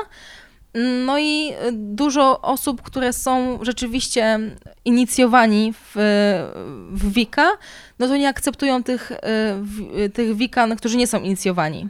Ja na przykład nie jestem inicjowana. Ja nawet jak już miałam kanał, zresztą miałam film o Wika, Ja, jest też coś takiego, jak właśnie inicjujesz się w kowenie wikańskim, to jest takie zgrupowanie wikańskie, gdzie wszyscy są inicjowani, tam masz po prostu wtajemnicza cię, wtajem, wtajem, wtajemniczają cię, co nie, jesteś już inicjowaną czarownicą, oficjalnie jesteś wikanką, reszta nie jest, ci, którzy się nazywają. Jest też coś takiego jak samoinicjacja, czyli jakby... Sam dołączasz? Nie, nie, nie, nie, czyli po prostu nie jesteś w kowenie, ja nie byłam w kowenie, i po prostu sam się inicjujesz na wikanina, ale nie jest to akceptowane przez wikan tych tradycyjnych. Ja nie byłam w kowenie, długo jakby uważałam się za wikankę, żyłam w zgodzie z zasadami Wika i nawet jak miałam kanał i robiłam film o Wika, to myślałam, że Wika będzie moją drogą taką. Ale dużo rzeczy się zmieniło i teraz, szczerze mówiąc, żyję w, tym, w tych wszystkich naturalnych religiach, ale się tak nie, zaszufla, nie zaszufladkowałam. Okay. Myślałam, że się zaszufladkuję, ale jednak dużo, dużo było takich sytuacji i, i bodźców, które sprawiły, że pomyślałam sobie, że to może nie do końca dla mnie. No. no. A wyszłyśmy od tego, czy yy, negatywne Aha, rzeczy... dobrze, dobrze, bo chciałam powiedzieć właśnie, że Wika jest... Yy, że, znaczy nie, generalnie w różnych, w różnych religiach są różne przykazania. I dużo religii, na przykład właśnie katolicyzm też ma te przykazania i te przykazania są takie ogólne, takie wiesz, do każdego człowieka jakby yy, się zwracają. I Wika na przykład jest takie, jest, są różne właśnie takie, takie, takie zasady, na przykład zasada trójpowrotu, czyli że wszystko, co zrobisz, wróci do ciebie po trzykroć. I właśnie teraz mi się przypomniało, że byłam w podstawówce i na lekcji matematyki w jakiejś tam pierwszej albo w drugiej klasie, kiedy ja miałam siedem albo osiem lat, babka z matematyki powiedziała do jakiegoś gościa, który coś tam przeskrobał, że wszystko, co zrobisz, wróci do ciebie trzykrotnie. Teraz mi się przypomniało, w ogóle absurd, ale było tak. No, więc już wtedy to poznałam. E, tak czy jak właśnie jest taka zasada. Ona oczywiście też funkcjonuje w innych religiach, jakichś tam starych. W ogóle też jako ogólnie w takich przykazaniach czarownic, że wszystko, co do ciebie, że wszystko, co zrobisz, wróci do ciebie i pamiętaj, e, wiecie, że e, bierz odpowiedzialność za to, czego sobie życzysz, co nie? A, to nawet jest takie przysłowie, nie? No właśnie. Uważaj, czego sobie życzysz. No właśnie, to jest takie jedno z praw jakby czarownic. No i właśnie funkcjonuje też Wika, no. A co do tego, co, tego pytania, co zadałaś, no to oczywiście, to właśnie a propos tego prawa, że wszystko, co robimy, do nas wraca i karma też tak funkcjonuje. I to więc, jest bardzo wiesz, często tak. I to jest częste, więc, więc to wszystko mhm. ma swoje konsekwencje. Dobre rzeczy też mają konsekwencje. Więc czemu złe mają nie mieć? Oczywiście, że, że jest. Szczególnie, że jak się robi coś w magii, jakiś tam rytuał się odprawia, żeby komuś zrobić krzywdę, no to kurczę, to się wiadomo, że się do nas odbije. Jak się nie odbije z tym, że karma jest bitch i coś do nas wróci, co nie? To się odbije, to się odbije w tym, że energetycznie do nas mamy, będziemy mieć jakiś uszczerbek. Tak, że sami będziemy się truć tym. Że będziemy się mhm. truć tym, albo że po prostu poświęcimy temu złu tyle energii, że sami na tym stracimy. Mhm. I to, to, to się samo, samo spełni, nie? Drugie pytanie od Emilki, już właściwie ostatnie, jest: dlaczego koty uważane są za magiczne? Nie tylko koty są uważane za magiczne. Uważane są za magiczne. Tak, ale one nie istniały. Jak nie? No nie. Kruki też były uważane za magiczne. A, to prawda. Psy mają też jakieś swoje właściwości. Dużo zwierząt ma jakieś tam swoje... takie, wiesz, um, moce. moce, nawet jest coś takiego jak zwierzę mocy, no nie, więc wiesz, zwierzę mocy to jest, to jest jakby taki totem nasz, każdego człowieka, które mm, może, może się wymieniać, może być ono na całe życie, ale generalnie zwierzę mocy pokazuje, czego w danym, w danym momencie potrzebujemy. Każde zwierzę coś symbolizuje, wiesz. No to jest taki, taki skomplikowany temat. Robiłam o tym film, nie wiem, czy oglądałaś, jak polecam wam mój kanał, e, tak. Ja również. Ale jak, e, jeżeli chodzi się o, o te koty, to koty rzeczywiście są owiane taką tajemnicą, przede wszystkim dlatego, że mają char- ze, swojego, ze względu na swój charakter. One są takie bardziej niezależne. ludzkie, niezależne. One zawsze sprawiały, że, że ludzie się nimi fascynowali. No bo jak to, pies przyjdzie na zawołanie, a kot, to kot się może obrazić. Nawet ostatnio miałam taką sytuację, to było przedwczoraj, bawiłam się z kotem, ja mam dwa koty, zresztą wiesz, i jeden, jeden kot się bawił, drugi kot na niego skoczył, bo też chciał się bawić i tamten się przestraszył i pobiegł tutaj na krzesło i się schował. I wiesz, i ja tak do niego przychodzę i wiesz, i chcę go, to, chcę go tam pogłaskać, ona na to mnie nie spojrzała, taka była ofuchana. Dopiero jej rano przeszło. Więc to było takie, to jest fascynujące, że koty były takie i są nadal takie niezależne, i przez to mogły, mogły, ja jeszcze czują dużo, bo ogólnie zwierzęta dużo czują, energię. Zwierzęta są tak niesamowite. Ja tak, tak widzą, widzą różne rzeczy. My możemy na przykład nie widzieć jakiegoś ducha, a zwierzę potrafi. I to jest częsty motyw, że faktycznie, tak, albo zwierzę tak. nagle, jak mój pies nagle w nocy zaczyna szczekać, to ja myślę, o yes, kurna, ja najgorzej, ja, ja nie też. chcę nic wiedzieć. Tak, ja też. Ja po prostu się odwracałam i nie ma mnie, nie? Najgorzej jak byłam z nim sama w domu, bo tak. w moim domu rodzinnym są, jest no. pies. To była masakra, nie? Albo jak gdzieś się patrzył w ścianę. Tak, i taki, Jesus, dlaczego ty tam patrzysz? Tak, nie patrz, nie tam chodź, a on, on tego się obraca i patrzy dalej, nie? O Jezu. Ale no. a propos, a propos, trochę nie a propos, ale a propos patrzenia, to właśnie y, moja inna kumpela opowiadała mi o siostrze jej męża. To jest te, wiem, wszystkie te konotacje są skomplikowane, Ech. ale jej mąż ma siostrę. Małą dziewczynkę, jak ta jego siostra była małą dziewczynką, taką czteroletnią, no. to ona bardzo często widziała zmarłych z członków rodziny. No tak, i to też jest niesamowite, mają. że dzieci właśnie... Dzieci mają, ale to, jest, ale to jest ciekawe, bo dzieci mają coś takiego jak amnezja dziecięca. Hmm. Mamy coś takiego, to jest um, do pięciu lat masz amnezję, znaczy amnezję, znaczy no, normalnie żyjesz, ale po prostu nie pamiętasz tego, co się działo do piątego roku Wielu życia. Wielu rzeczy się nie pamięta. Nie Często pamięta się, pamięta się traumatyczne. Y, to tak, ale to traumatyczne, to zawsze się od, od, na psychice jakby odciska, ale generalnie jest coś takiego jak amnezja dziecięca i dzieci nie pamiętają, co się działo do, pię, do piątego roku życia. I wtedy najbardziej jesteśmy wyczuleni, wtedy, wtedy najbardziej, najwolniej na przykład nam czas leci.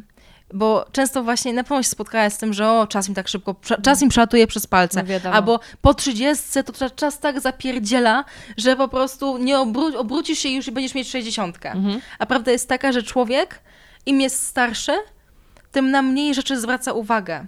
Bo dziecko to wie, dziecko, dziecko jest wszędzie, dziecko to o, to za piękny motylek, ale ściana, ale piękne to, ale piękne to. No jest puf, tak puf, obecny, puf. nie? W tym jest wszystkim. obecny we wszystkim. Y- Zwraca uwagę na wszystko, jest totalnie świadome. Totalnie świadome i przez to też jest bardziej wyczulone. Ma bardziej otwarte te um- zmysły. Otwartą bardziej tą psychikę. To jest takie naturalne w nas. Ale potem z czasem i system kształcenia, mm. i inne dzieci, i rodzice. Presja społeczna. Presja. To sprawia wszystko, stres. Potem jak już jesteśmy dorośli, to sprawia, że się zamykamy i po prostu przestajemy zauważać i czas nam szybciej leci. Bo po prostu... Jesteśmy obojętni na dużo rzeczy i bycie czarownicą jest też właśnie czymś takim... Odwracam ci bardziej ten. Nie, nie. Okej, okay, dobra. Bycie czarownicą jest właśnie... Na to się właśnie składa na taką pracę nad sobą, żeby zauważać. No, czyli to jest bardzo popularny takim, mindfulness. Dokładnie. Żeby być, żeby być e, świadomym, żeby być, właśnie mieć w sobie taką dziecięcość, tą dziecięcą, te dziecięce zmysły. No. Natalio, moja droga, to były wspaniałe dwie godziny. Dwie godziny? Dwie godziny. E, Ojene. Widzisz, byłyśmy obecne. dwunasta, rzeczywiście. Byłyśmy obecne, widzisz? Byłyśmy. E, tak. Ja bardzo gorąco polecam wszystkim wejść na twój kanał, nawet jeśli e, wiele rzeczy, o których mówiłyśmy, wydaje wam się, no, fajnie, fajnie, ale nie. Ale, to i tak polecam, tak. bo warto, warto po prostu wiedzieć, spojrzeć na coś z innej perspektywy. Otworzyć jako, się. Tak, jako dzieci chętnie sprawdzaliście nowe, nieznane tereny. Więc polecam i tym razem. Ja jeszcze bardzo polecam filmik o naszych przewodnikach duchowych. Tak. Czyli odpowiednikach w kościele katolickim aniołów stróżów. Właśnie. Bardzo ciekawa sprawa e, i taka pokrzepiająca. Ja zawsze mówiłam, że mam swojego anioła, który absolutnie ze mną jest. Okazuje się, że mogę mieć kilku. Czadowe. No właśnie, tak. I niekoniecznie aniołów. E, także bardzo, zwierzęta bardzo, na przykład. Dokładnie, magiczne zwierzęta. Także bardzo dziękuję ci za poświęcony czas. Życzę ci wspaniałych dziadów. Dziękuję. I Halloween. I Halloween. I Samhain. I wszystkiego. Tak. I żebyś zawsze czuła się y, blisko przyrody i żeby przyroda z tobą współgrała. Dziękuję. A ja ci życzę, żebyś y, odkryła w sobie czarownicę. Dziękuję. No. Czarownice są super. Są. I jak wrażenia? Jestem bardzo ciekawa, czy właśnie tak wyobrażaliście sobie współczesne czarownice. Ja muszę powiedzieć, że dla mnie spotkanie z Natalią było naprawdę ciekawym przeżyciem, dającym mi dużo do myślenia. Nie ukrywam, że ten podcast w dużej mierze nagrałam też dla siebie, bo byłam bardzo ciekawa tych tematów i jestem ogromnie zadowolona z wniosków, do jakich doszłam po tym spotkaniu. No i mogę już śmiało powiedzieć, że będę pielęgnowała w sobie czarownicę. Ciekawa jestem, czy wy również... Ciekawa jestem, czy wy również odnaleźliście w sobie jakiś taki magiczny pierwiastek. Koniecznie dajcie mi znać. Możecie do mnie napisać na Instagramie zmaczne kropka go, na Facebooku Podcast Radioaktywny albo mailowo podcast radioaktywny małpa gmail kropka com. Zachęcam was bardzo gorąco do tego, abyście odwiedzili kanał Natalii Paranormalia, ponieważ znajdziecie tam wiele niezwykle ciekawych materiałów. I na koniec taki mój mały apel. Jeśli podobał wam się ten odcinek, jeśli lubicie słuchać podcastu radioaktywnego, dajcie o nim znać swoim znajomym. Niech oni również poznają wspaniały świat podcastów i kto wie, może oni również polubią poniedziałki. Bardzo wam dziękuję i do usłyszenia już niedługo.